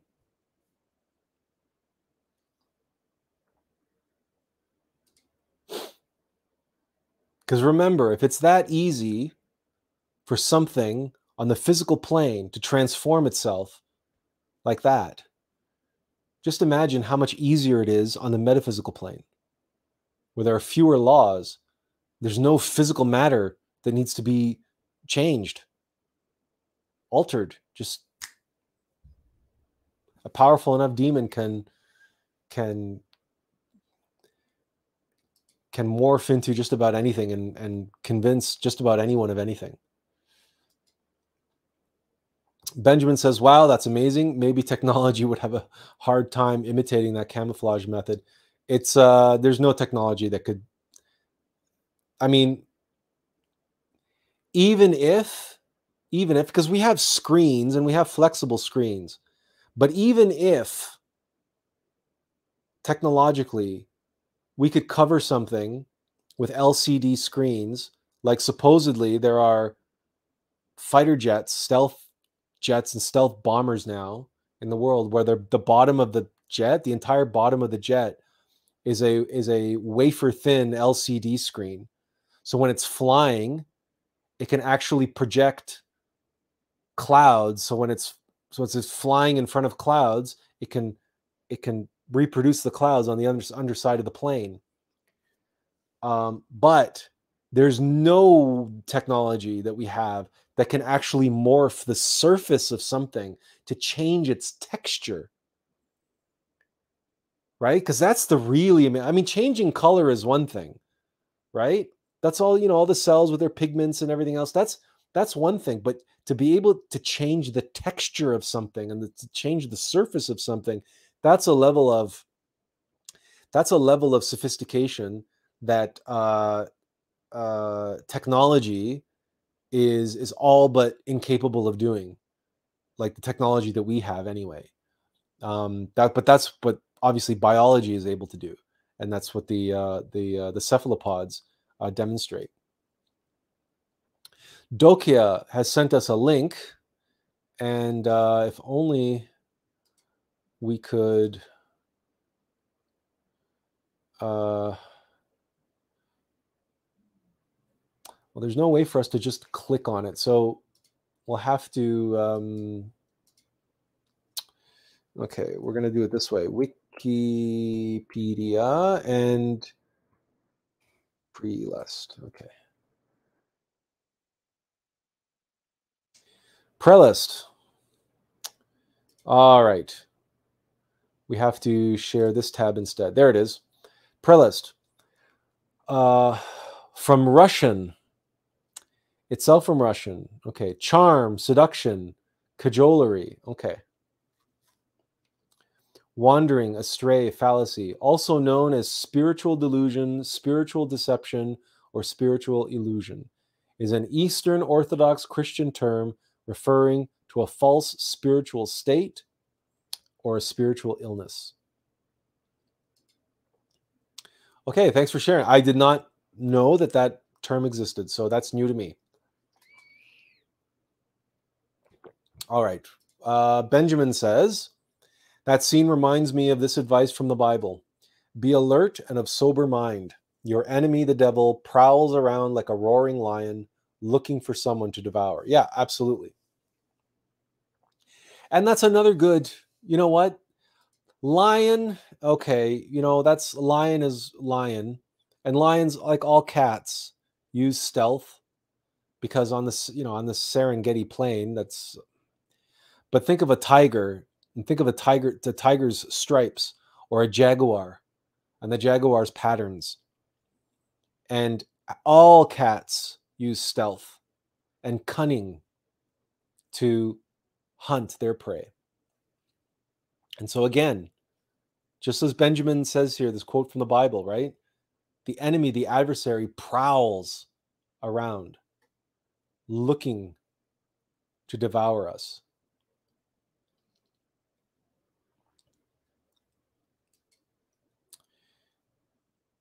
The only thing that we want to, you know, wanted to emphasize is that let us not be complacent and let us not fall into the trap that just because, for example, again, going back to either the girlfriend with the eating disorder who then switches to becoming a narcissist. At first she wasn't good enough, but now she's too good. To the other woman who was wanted to be submissive and passive, to flipping and wanting to be dominant and in control. From wanting to be controlled to wanting to be dominant and be in control. And just flipped on a dime. Why? Because the circumstances had changed, the dynamic had changed, the energy had changed. Whereas when I was strong and that's what she wanted, she wanted to be dominated. But as soon as I was weak, then I was drained and she had the upper hand, well then boom, she was going to dominate. And she was going to take advantage and exploit me in my weakened condition. And so, or the fellow who, just because he overcame his heroin addiction, does not mean he overcame the ego, which was behind his addiction, that shame and that narcissism, right? So knowing this, we have to be able to see modern psychology for what it is, which is a colossal failure. It's a shell game. It's robbing Peter to pay Paul. Just because a counselor or somebody helps you get over a phobia does not mean you are healing. It does not mean that you are overcoming your ego. It's not. There's only one way to overcome an ego, and that is to comprehend it. And comprehending a phobia is not about comprehending the phobia. It's about comprehending the fear that is the root foundation of the phobia.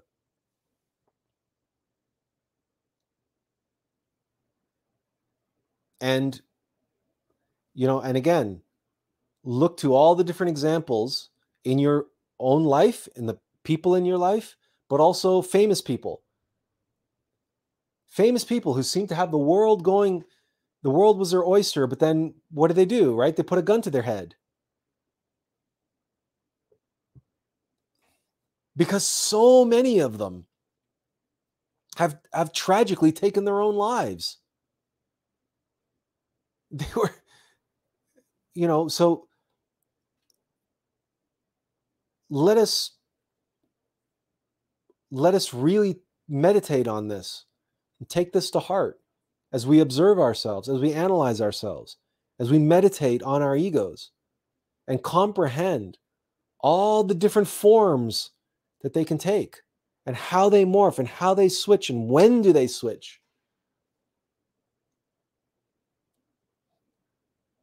This is all part of the comprehension process. And that is why we have to observe ourselves all the time, because you only really get to see this and know this either when the switching takes place or when you really feel into the energy of its new form.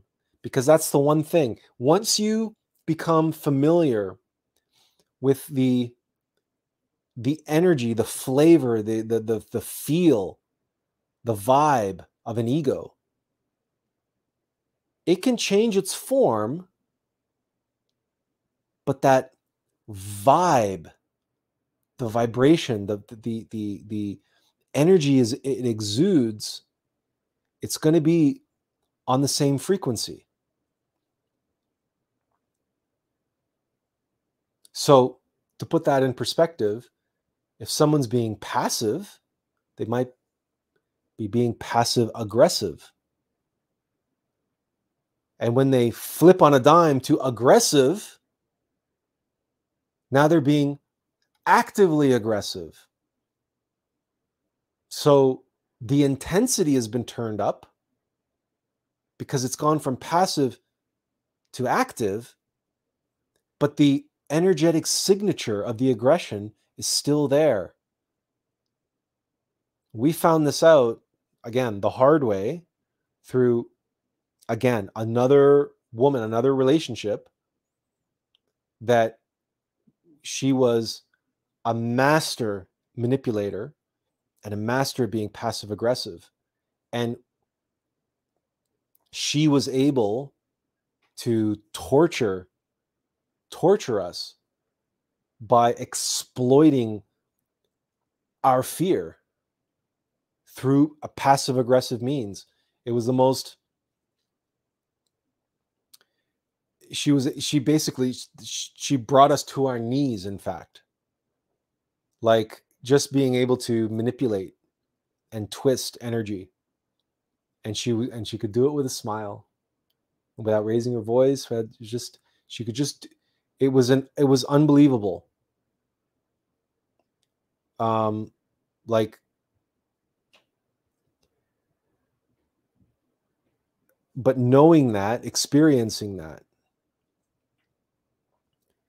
being able to recognize,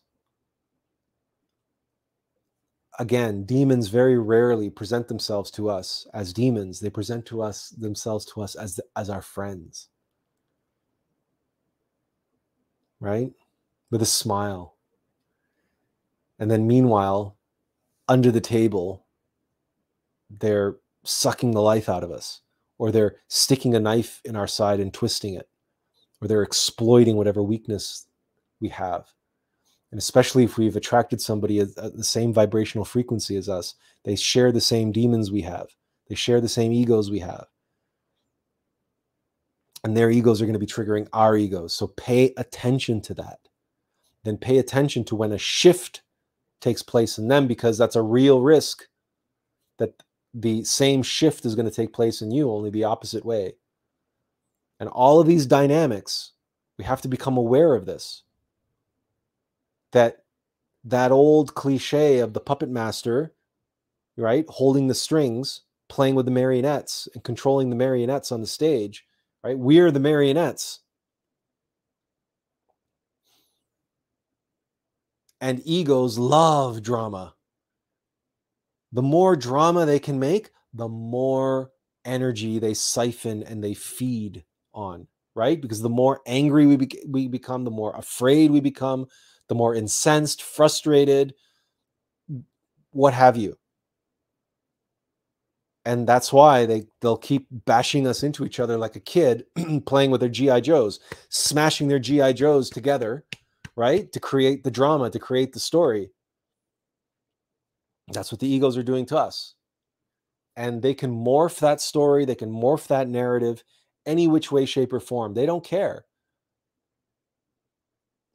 They might be attached to a particular narrative, to a particular story, but when push comes to shove, if they have to abandon that narrative and assume a new narrative, they'll do it, especially if the new narrative has that much or more potential to siphon and drain energy from their victim.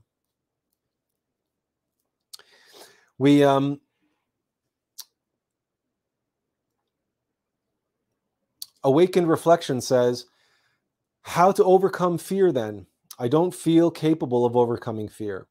I've been hunting the root cause for a long time now, after Divine Mother showed that it was what I'm supposed to do.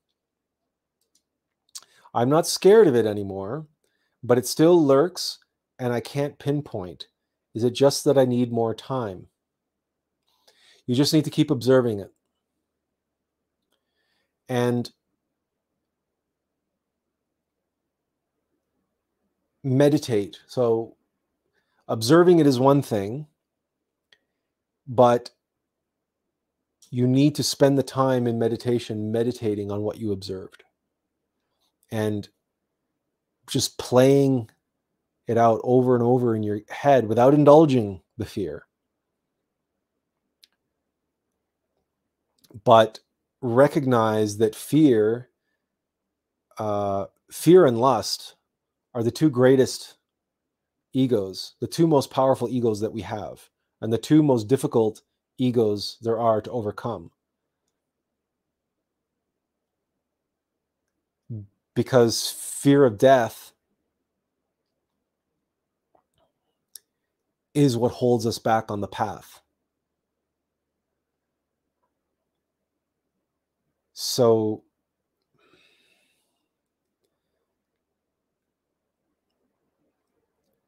when you meditate on fear, when you experience fear during the day, you say to yourself, okay, that was fear. And you hopefully were observing what was happening in your mind, in your heart, in your body, in the environment around you. What triggered it? What caused it? Later that night, you'll go into meditation and you will use that information that you gathered in the moment and just focus on, okay, what was the trigger? What was the cause? How was fear making me afraid? And it's not a mental process that you do. It's a conscious one, just observing and replaying in your mind the events without feeling the fear all over again, because you don't have to relive the experience. You re-observe the experience.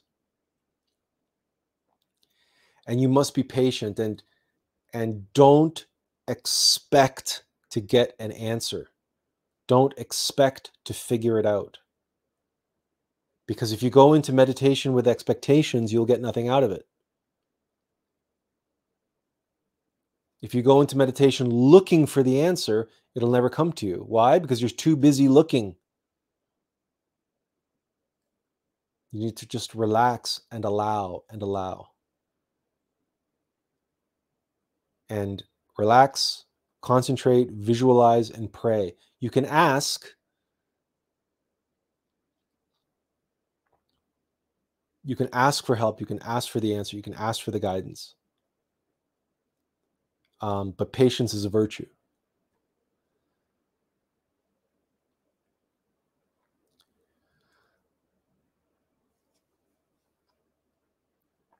The thing that we also have to do is face our fear. And so if you are able to awaken in the astral plane, if you're able to do dream yoga, and travel in the astral plane, ask to see your fear. First, ask to see your divine mother. And ask for your weapons, your sword. And make sure that you have practiced and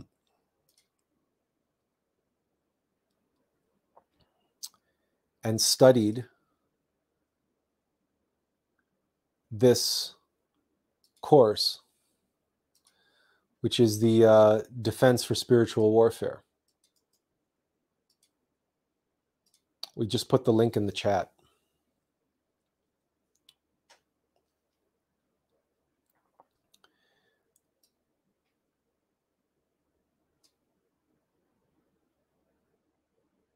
Oh, and you say, yes, you have studied that, so that's good. Well, then you know you have some defense. But if you go into the astral plane, you can ask to see your divine mother and ask her, you can ask for your sword, ask for your weapons, draw a circle of protection, right? With a circle of protection of fire, draw it with your sword in the astral plane, and then ask to be shown the demon of fear that is haunting you and see it for what it is. He might not show up or he might try to ambush you. He might try to attack you from behind, which is why you want a circle of protection and be standing in a circle of protection before you try to invoke that demon. Because remember, fear is afraid. Fear is a coward. Fear is never going to face you mano a mano. And fear is elusive.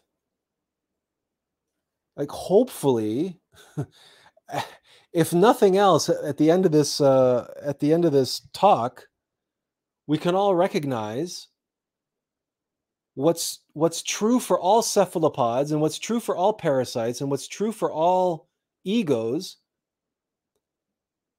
is 10 times more appropriate and more true for fear. Because fear is fear. Like, there's no other way to say it. It is afraid. So it is the one ego which so likes to remain hidden. And yeah, it sticks its neck out. It sticks its head up in moments of panic attacks and all sorts of, you know, and grip, but only when it can grip us with terror, right? And grip us with fear. That's when we, ooh, we really know fear, right? That's the only time when it can ambush us, right? Like, just like that cuttlefish, right? You can't see it, you can't see it, you can't see it, you can't see it, boom, it's all over, right? The cuttlefish only reveals itself to be a cuttlefish when it strikes, right? That's a coward, that's a predator, but that's a cowardly behavior, right? That's attack from stealth. That's like a ninja or like any other assassin, right? Or a terrorist. You have no idea what's going on. Everybody's just having a lovely day, just a typical day in the downtown. Everybody's sitting in cafes and the taxis and everything's going around. All of a sudden, boom, car bomb, explosion, 100 people dead. It's all over in a split second. Nobody saw it coming. Nobody saw it going. You never even saw who the perpetrators were. That's fear. So be kind to yourself. Don't be so hard on yourself. You are hunting a master of disguise, a master of evasion, a master of camouflage.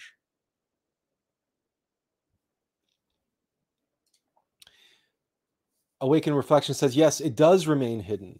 That's why I've been hunting it for so long now. It always frightens me, then hides when I realize it is pulling my energy again. Exactly what you're saying. Yeah. But the more you become conscious of this, the more aware you become of this, the more sooner or later, you're going to realize that your consciousness is faster than your fear, and your consciousness can penetrate through the disguise. The more you meditate, the more you cultivate discernment, the more you work on your intuition, the more you're able to open yourself up to the energetic vibrations of fear, and the more you know its ways, and the more you comprehend what it's doing and how it does it, the more you say, okay, it got me again, got me again, got me again, got me again. But the fact of the matter is, if it keeps getting you the same way, that pattern over and over and over and over again, that pattern is the key to your comprehension of it. That pattern, that repeated way is the doorway into comprehension of it. It's like the Pink Panther. Right? Well, it's okay. You know what I mean? The Phantom. The Phantom is the jewel thief in the Pink Panther series, right? But the jewel thief, he has his tricks, he has his tactics, he has his idiosyncrasies, his signature way in which he cracks the safe, the signature way in which he overcomes the building security, how he slips past the cameras, right? There's a pattern, there's a way in which the cat burglar does his thing. So every time he steals, every time he does another job, he leaves more clues, he leaves more evidence, he leaves more of that signature behind. Those telltale signs. And this is what a good detective hones in on. These telltale signature patterns and signs and methods and process, and then you can be lying in wait now. And you can be waiting, or you can set them up. And if you're observing, and now I caught you in the act. And you transform that fear. Because you know he's going to strike. You know how he strikes. You know when he strikes. So be ready. And then when he strikes, boom, you intercept with your consciousness. There's my fear. He was going to try to get me. And boom, I transformed it into something else.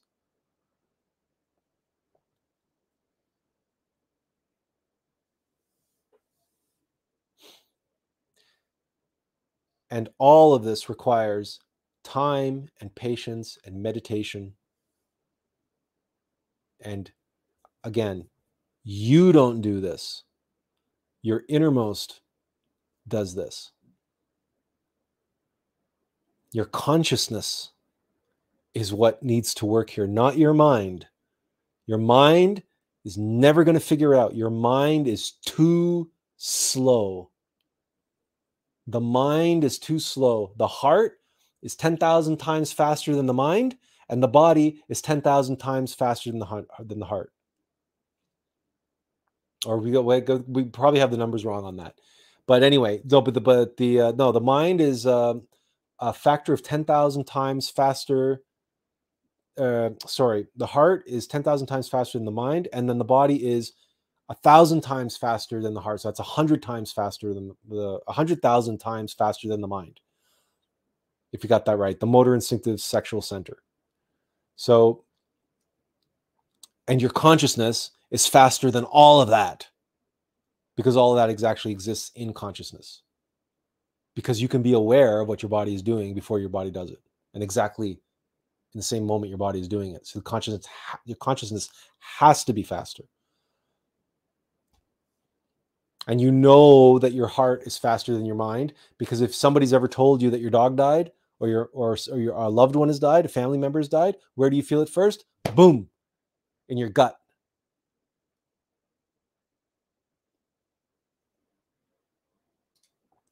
Yeah, that's right. Your mind is never gonna understand, is never gonna figure out your fear, because your mind is fear. Your fear does control your mind. Right? That's why we have to master our mind. We can't work with the mind. We have to work with consciousness. If we work with the mind, we're just robbing Peter to pay Paul. And right, you have to observe your mind, observe your heart, observe your body, observe all three of your brains, because the fear is functioning in all three.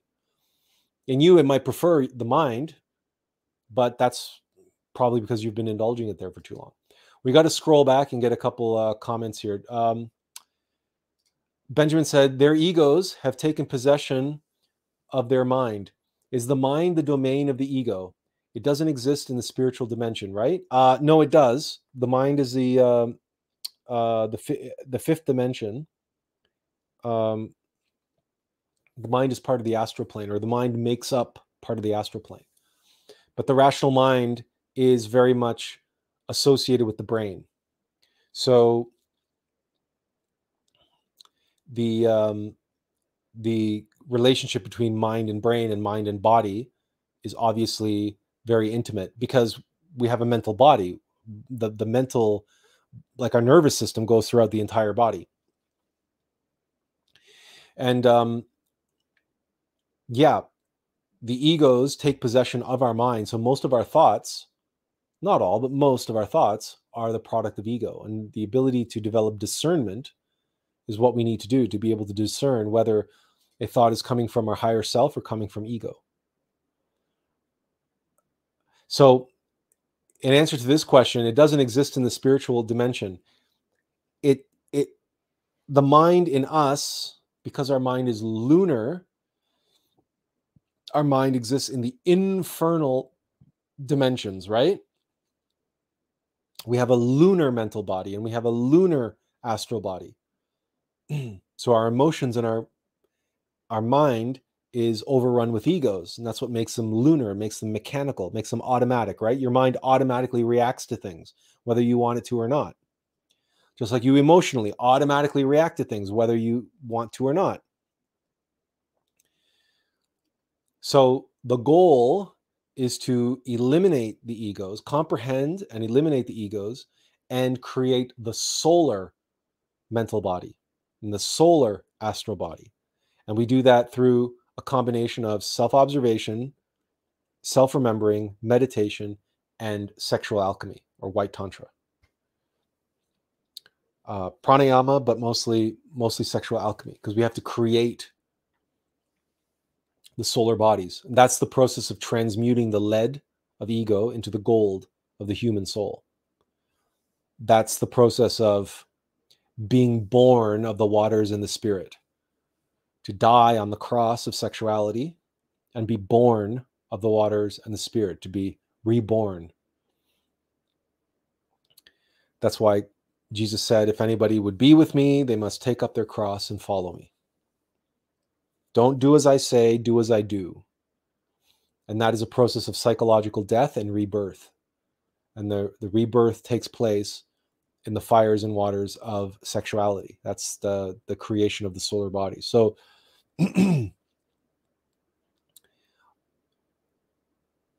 another way you can think about that is, if your mind is filled with parasites, then it's you need the cleansing waters and fires to wash away the egos. And with those same waters and the same fires, you have the torches and the candlelight and the baptismal font of the renewed temple. So Jesus ejects the moneylenders from the temple with his fiery passion, with the fire of the Christ.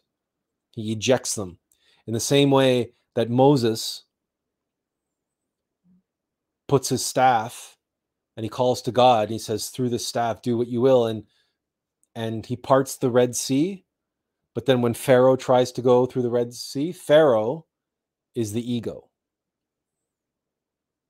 And then God, through Moses, washes away all of Egypt, all of Pharaoh and his armies, by collapsing in the Red Sea on them. And it's the Red Sea, right? So that's significant, because red is the color of fire, but it's also the color of blood. And so the waters that we are working with there are the sexual waters, right? The waters related to the blood. Prana, sexual energy, is in the blood. So the sexual waters, we have to part the seas, and we go through the middle, the razor's edge.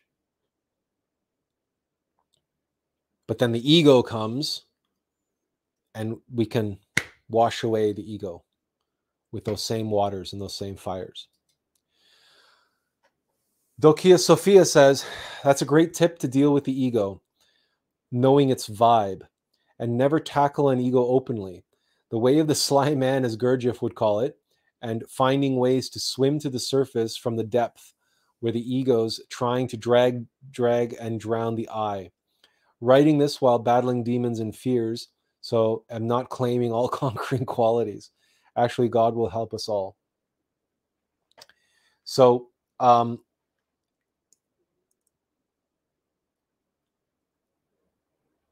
the point to take away here from Dokia's comment is what she said here, what Gurdjieff said, the way of the sly man.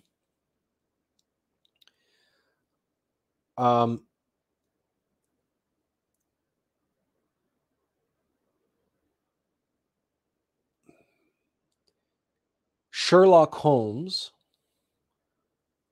was famous for his ability to perceive. Sherlock Holmes' superpower is in his perception, his awareness, his ability. And if you watch the BBC version of Sherlock with Benjamin Cumberbatch, when he walks into a room, does it not like everything like reveals itself to him when he comes into the room, if I recall correctly how that show worked. We have to be like that, like a detective who's open and aware and receptive to receive the facts that are presenting themselves to us. So when our egos are acting without us, we're observing our three brains, we're watching how that ego is behaving through us, through our behaviors. Our behaviors are just the surface. So we have to look into those behaviors and through those behaviors to the foundation, to the heart of those behaviors. And therein we will see the ego and how the ego is pulling our strings. And it is very much like Sherlock Holmes or like any other detective who is observing the scene of the crime. And yeah, in all of those true crime stories, really it's always a case of who is more clever, who is more sly, right? The detective or the criminal. And that's really another way to look at it. We can't be a bumbling Inspector Clouseau. We just can't. We can't afford to be a bumbling Inspector Clouseau because our egos are not that. Our egos are sly. Our egos are clever, and they are subtle, and they are insidious. They are like Emperor Palpatine from Star Wars, whose real name is Darth Sidious. So yes, be sly, be perceptive, and relax. Relax. The adversary will make a mistake. The adversary will slip up in time. In time, as you collect evidence, you will build your case against that ego. And as we have told you before in the past, there is a meditation you can perform where you put that ego on trial, and you can convict that ego of the crime.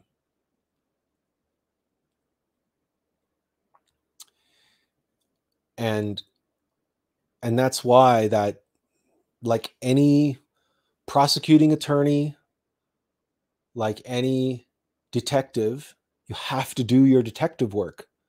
You have to build a case against the ego, just like a real detective would.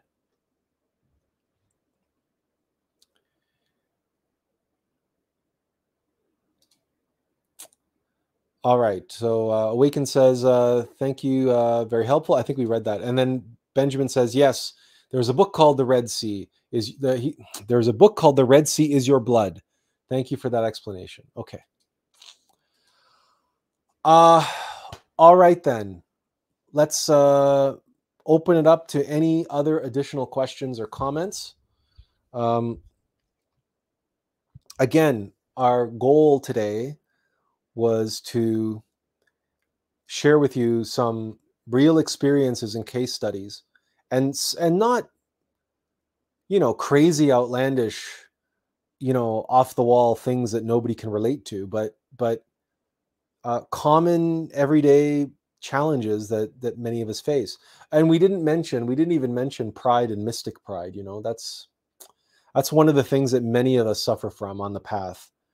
And mystic pride is pride, but it's a unique version of pride. It has a unique flavor related to the spiritual path.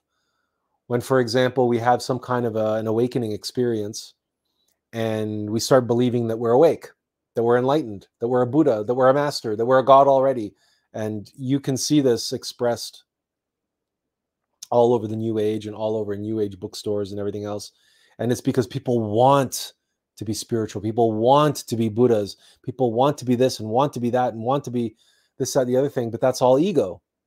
That's all mystic pride. That's pride and ego and the self-esteem that the aspirant is trying to boost, is trying to prop themselves up using the path as a means to do that. Like what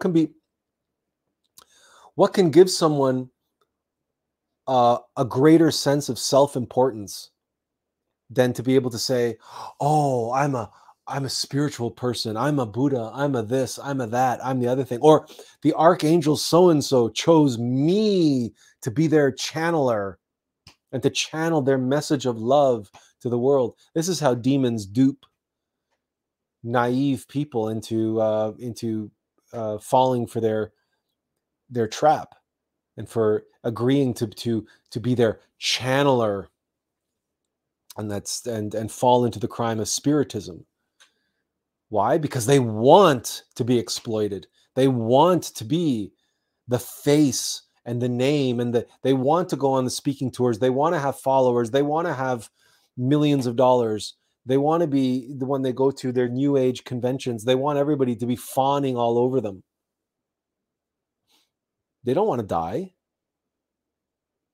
They don't want to die psychologically. No, no, no, no. They want to have their cake and eat it too. That's mystic pride. That's mystic pride.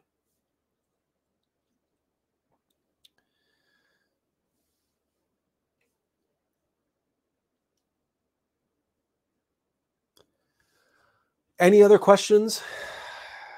Anything at all? Anybody have anything to add or ask? Because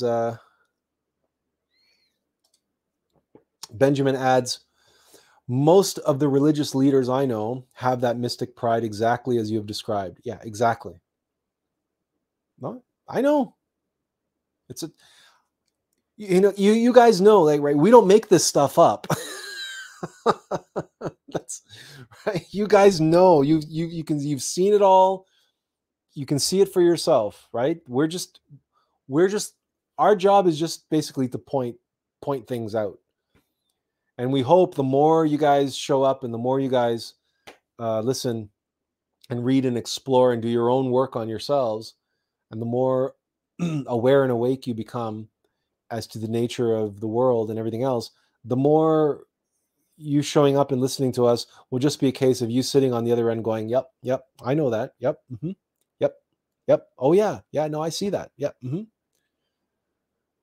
Right? That's... But it's a lonely path. And so sometimes it's good to hear it from another person. Because sometimes if we've come to these realizations on our own, if we don't have a very well-developed level of discernment, or even if we do, and you know, the people around us in our life, the sort of the normies, look at us like we're crazy, sometimes it's helpful to have a little community, have a little group, or we can go to where we can hear someone speaking, or we can hear other people sharing, and we realize, okay, good, I'm not crazy. Good, I'm not the only one. And there is method to the madness, and certainly, you know, when we share with you case studies and experiences from our own personal history, we do so simply in the hopes that you'll be able to learn from it, or you'll be able to see, saying, wow, you know, I used to be ashamed of this relationship or that experience or what I did with this person, what that person did to me, and blah, blah, blah. But wow, you know, at least I wasn't in a situation where I was dating someone possessed by a demon, right? Like, you know, like if there's something you can get out of it and realize, okay, you're not alone, you're not crazy, you're not the only one, and you're just going through what you need to go through, and you had just had the experience you needed to have in order for you to be able to see and experience what you needed to know. We share our experiences and case studies and examples and so on with you for that purpose. So you're not alone, and your egos, your fear, your anxiety, your pride, your lust, your greed, your gluttony, your laziness, you are not alone. Right? And what comes to my mind right now, laziness. How many people do you know, and are you one of these people, who can never find time to meditate or to practice or to study because you're too busy? Oh, I can't meditate right now. I'm too busy. I have too many things to do. I have all this stuff to do. I have to get this done and this done and this done and this done and this done. Did you know that that kind of busyness is laziness? That's the ego of laziness. That doesn't feel like laziness, does it? And boy, oh boy, your mind does not want to accept that you're so busy. How can someone call you lazy? You're so busy. I'm running 18 hours a day. What the hell is this guy talking about? Well, because laziness, all laziness is an ego siphoning off energy from that which it does not want you to do. Laziness is never passive. This is it. Next time you find yourself procrastinating, or you find yourself sitting in front of the TV or in front of YouTube, watching another YouTube video instead of doing what you know you should be doing, but you're just too lazy to do, so you find something else to do. And then something pops into your mind. Oh, you know what I need to do? I need to clean the house. Or, oh, you know what? I forgot to pick up the laundry. And then all of a sudden you're jumping in the car and going and picking up laundry. Or you're doing something else, right? You're doing something else. You're not doing what you should be doing. That's laziness. So it's just like pride. It doesn't care if you love yourself too much or you hate yourself. Laziness doesn't care if you're not doing anything. Laziness doesn't want to do nothing. Laziness just doesn't want to do what your innermost wants you to do. Laziness just wants you to do something, anything that it can get you to do. Watching TV, playing video games, taking a nap, calling your friend on the phone, doing Facebook. Like, we don't have to come up with a list for you. You know the list. You have the list. And your list might include a billion and one other things. Okay. That your list might include a ton of other things. And while you're doing them, and you might have one of those planners, those day planners that have all little time slots filled up, showing how busy you are. I'm not lazy. Look at all this stuff I've done. Look at all this stuff I have to do. Okay. But if all that stuff keeps you from observing yourself, remembering yourself, meditating, doing the work, being, you're so busy doing, you don't have time for being, that's laziness.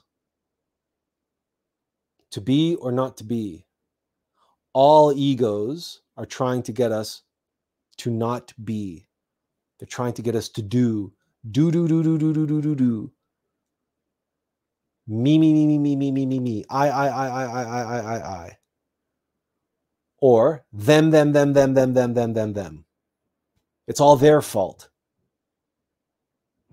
It's always a deflection. It's always a distraction. It's always something. It's always misdirection. And laziness, in terms of, this is another one of those clever morphing things, because normally we think of laziness as some couch potato. Sitting on a couch, right? Smoking weed or, whatever, flipping channels on the TV or playing a video game, you know, in a half zombie state. And yeah, that's laziness too. But he's not doing nothing. It's not doing nothing. Because if you were actually doing nothing, you could meditate. Laziness can't have that. Laziness can't let you do that. So it has to occupy you with something. Something. Observe that next time you don't feel like doing something. And observe the fact that when you don't feel like doing something, you can't just sit and do nothing. You can't.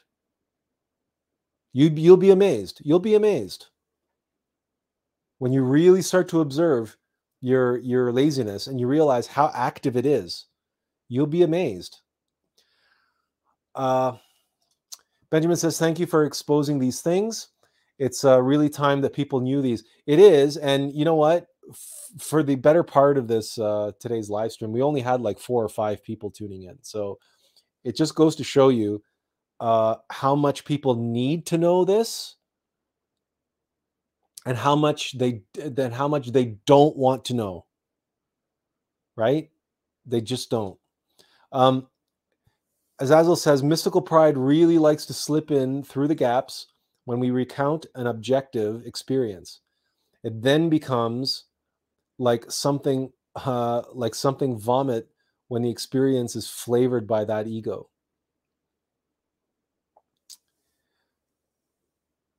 Yeah, so if we're understanding Azazel's comment here, if someone boasts about an experience they've had, like, and it's clear they're proud of that experience, and it's clear that they're taking credit for that experience with their I. I'm so special. I had this experience.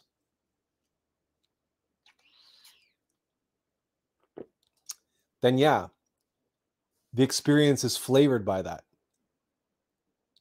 And now any hope of someone gaining some benefit from that experience is gone, because either A, they see right through your pride and they just know that you're just boasting about the experience, and they can no longer take your experience seriously,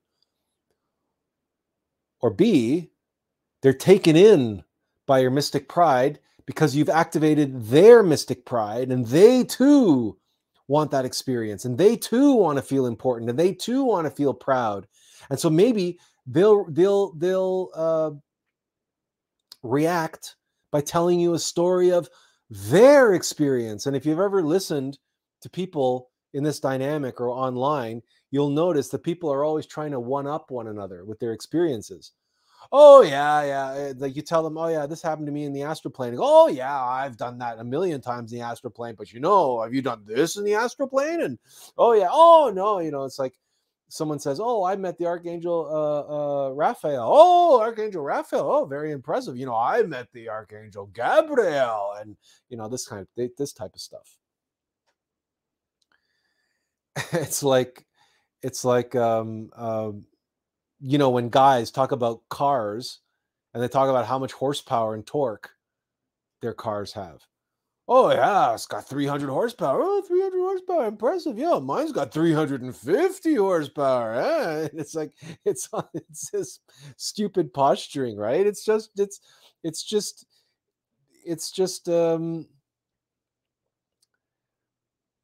yeah, it is what it is, right? Yeah, posturing and strutting around and strutting stuff like women on the red carpet or whatever, right? The funny thing is, you know that women don't dress up for men, right? You know that. Women don't buy fancy clothes and dress up for men. They dress up for other women. It's a fact. Women preen themselves and everything else and go out on the red carpet or whatever. They don't care if a single man sees them that night. They don't care at all. What they want to do is they want to show all the other women how it's done. This is how it's really done. Pride, narcissism. Come on, it's the same with mystic pride. No difference. No different. No different. So who has the New Age people that who has the most crystals? You see, you actually have these things, right? These influencers, these are so-called spiritual influencers, and in the background, it's like watching those geeks, those cultural pundits, the ones that do all the geek channels, and they do their videos in their man cave, and behind them, they have all of their toys, all of their Star Wars figures, their comic books, and their video collection, and it's like. And their neon lights and their, 12-inch tall Xenomorph and Iron Man. And they have all their toys and all their collectibles right behind them. And it's like the whole gag is that all of these influencers, they have to try to impress their viewers by showing their viewers that they are that much bigger a geek and bigger a fan than the other guy, because look at my man cave, and it's like that. It's like it's posture. It's showing off. It's showing off, and it's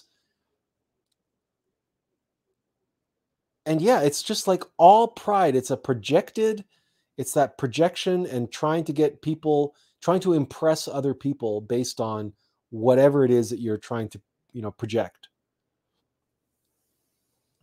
Understanding, of course, like we talked about, that the flip side of that is shame and that inadequacy. So feelings of, oh, my man cave isn't good enough. Oh, that guy, he has 10,000 comics. My collection, I only have 8,000. Right? So there's always that that inadequacy thing that pride can play with us. So on the one hand, we're trying to constantly impress other people because secretly, when nobody else is around, we feel bad about ourselves. And mystic pride plays that same game, because you can have mystic shame. Oh, all these other people have been going on the astral plane and they have all these other experiences in the astral plane and I can't even project into the astral plane.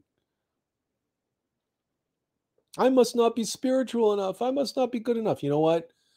Meditate on your egos, work on your discernment, observe yourself. The path to spirituality is radical humility. Let everybody else brag about what they're able to do on the astral plane. That does not concern you. That has absolutely nothing to do with your path. And it says absolutely nothing about how awake or not awake you are. It really doesn't. It really doesn't. There's a million and other one factors that come into play. And there are people who can project themselves into the astral plane on demand. And yet these are some of the most narcissistic, god-awful, self-righteous, self-obsessed, and go-nowhere spiritual people you've ever met. They're the most unspiritual people you've ever met. But they can project into the astral plane at will. So don't allow yourself to fall into that trap of mystic shame, because it's the same thing as mystic pride, only it's morphing according to circumstances. Any other comments or questions before we sign off for today? Thank you all for joining us. And by all means, YouTube is available to you. There are countless videos and documentaries series that you can watch on octopi and cephalopods. So if you would like some more visualizations of what these things can do, and if that helps, if that allegory helps to, as you meditate on your ego and as you observe yourself in your life and observe these egos morphing from one thing to another as they seek to evade, yes, but also as they predate, right? Remember, they're predators. They're predators. So hopefully all this has been helpful to you, to help you spot them and help you hunt them and help defend yourself against them. If there are no other questions, we want to thank you for coming out and joining us. As always, you are always most welcome. Remember, if you can, before or after, to always like and subscribe and share and do all that good stuff.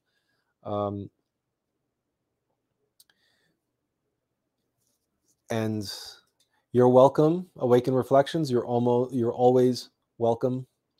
Thank you for being here. With that, I think that we will say goodbye, and as always, our greeting, Inferential Peace. See you all next week.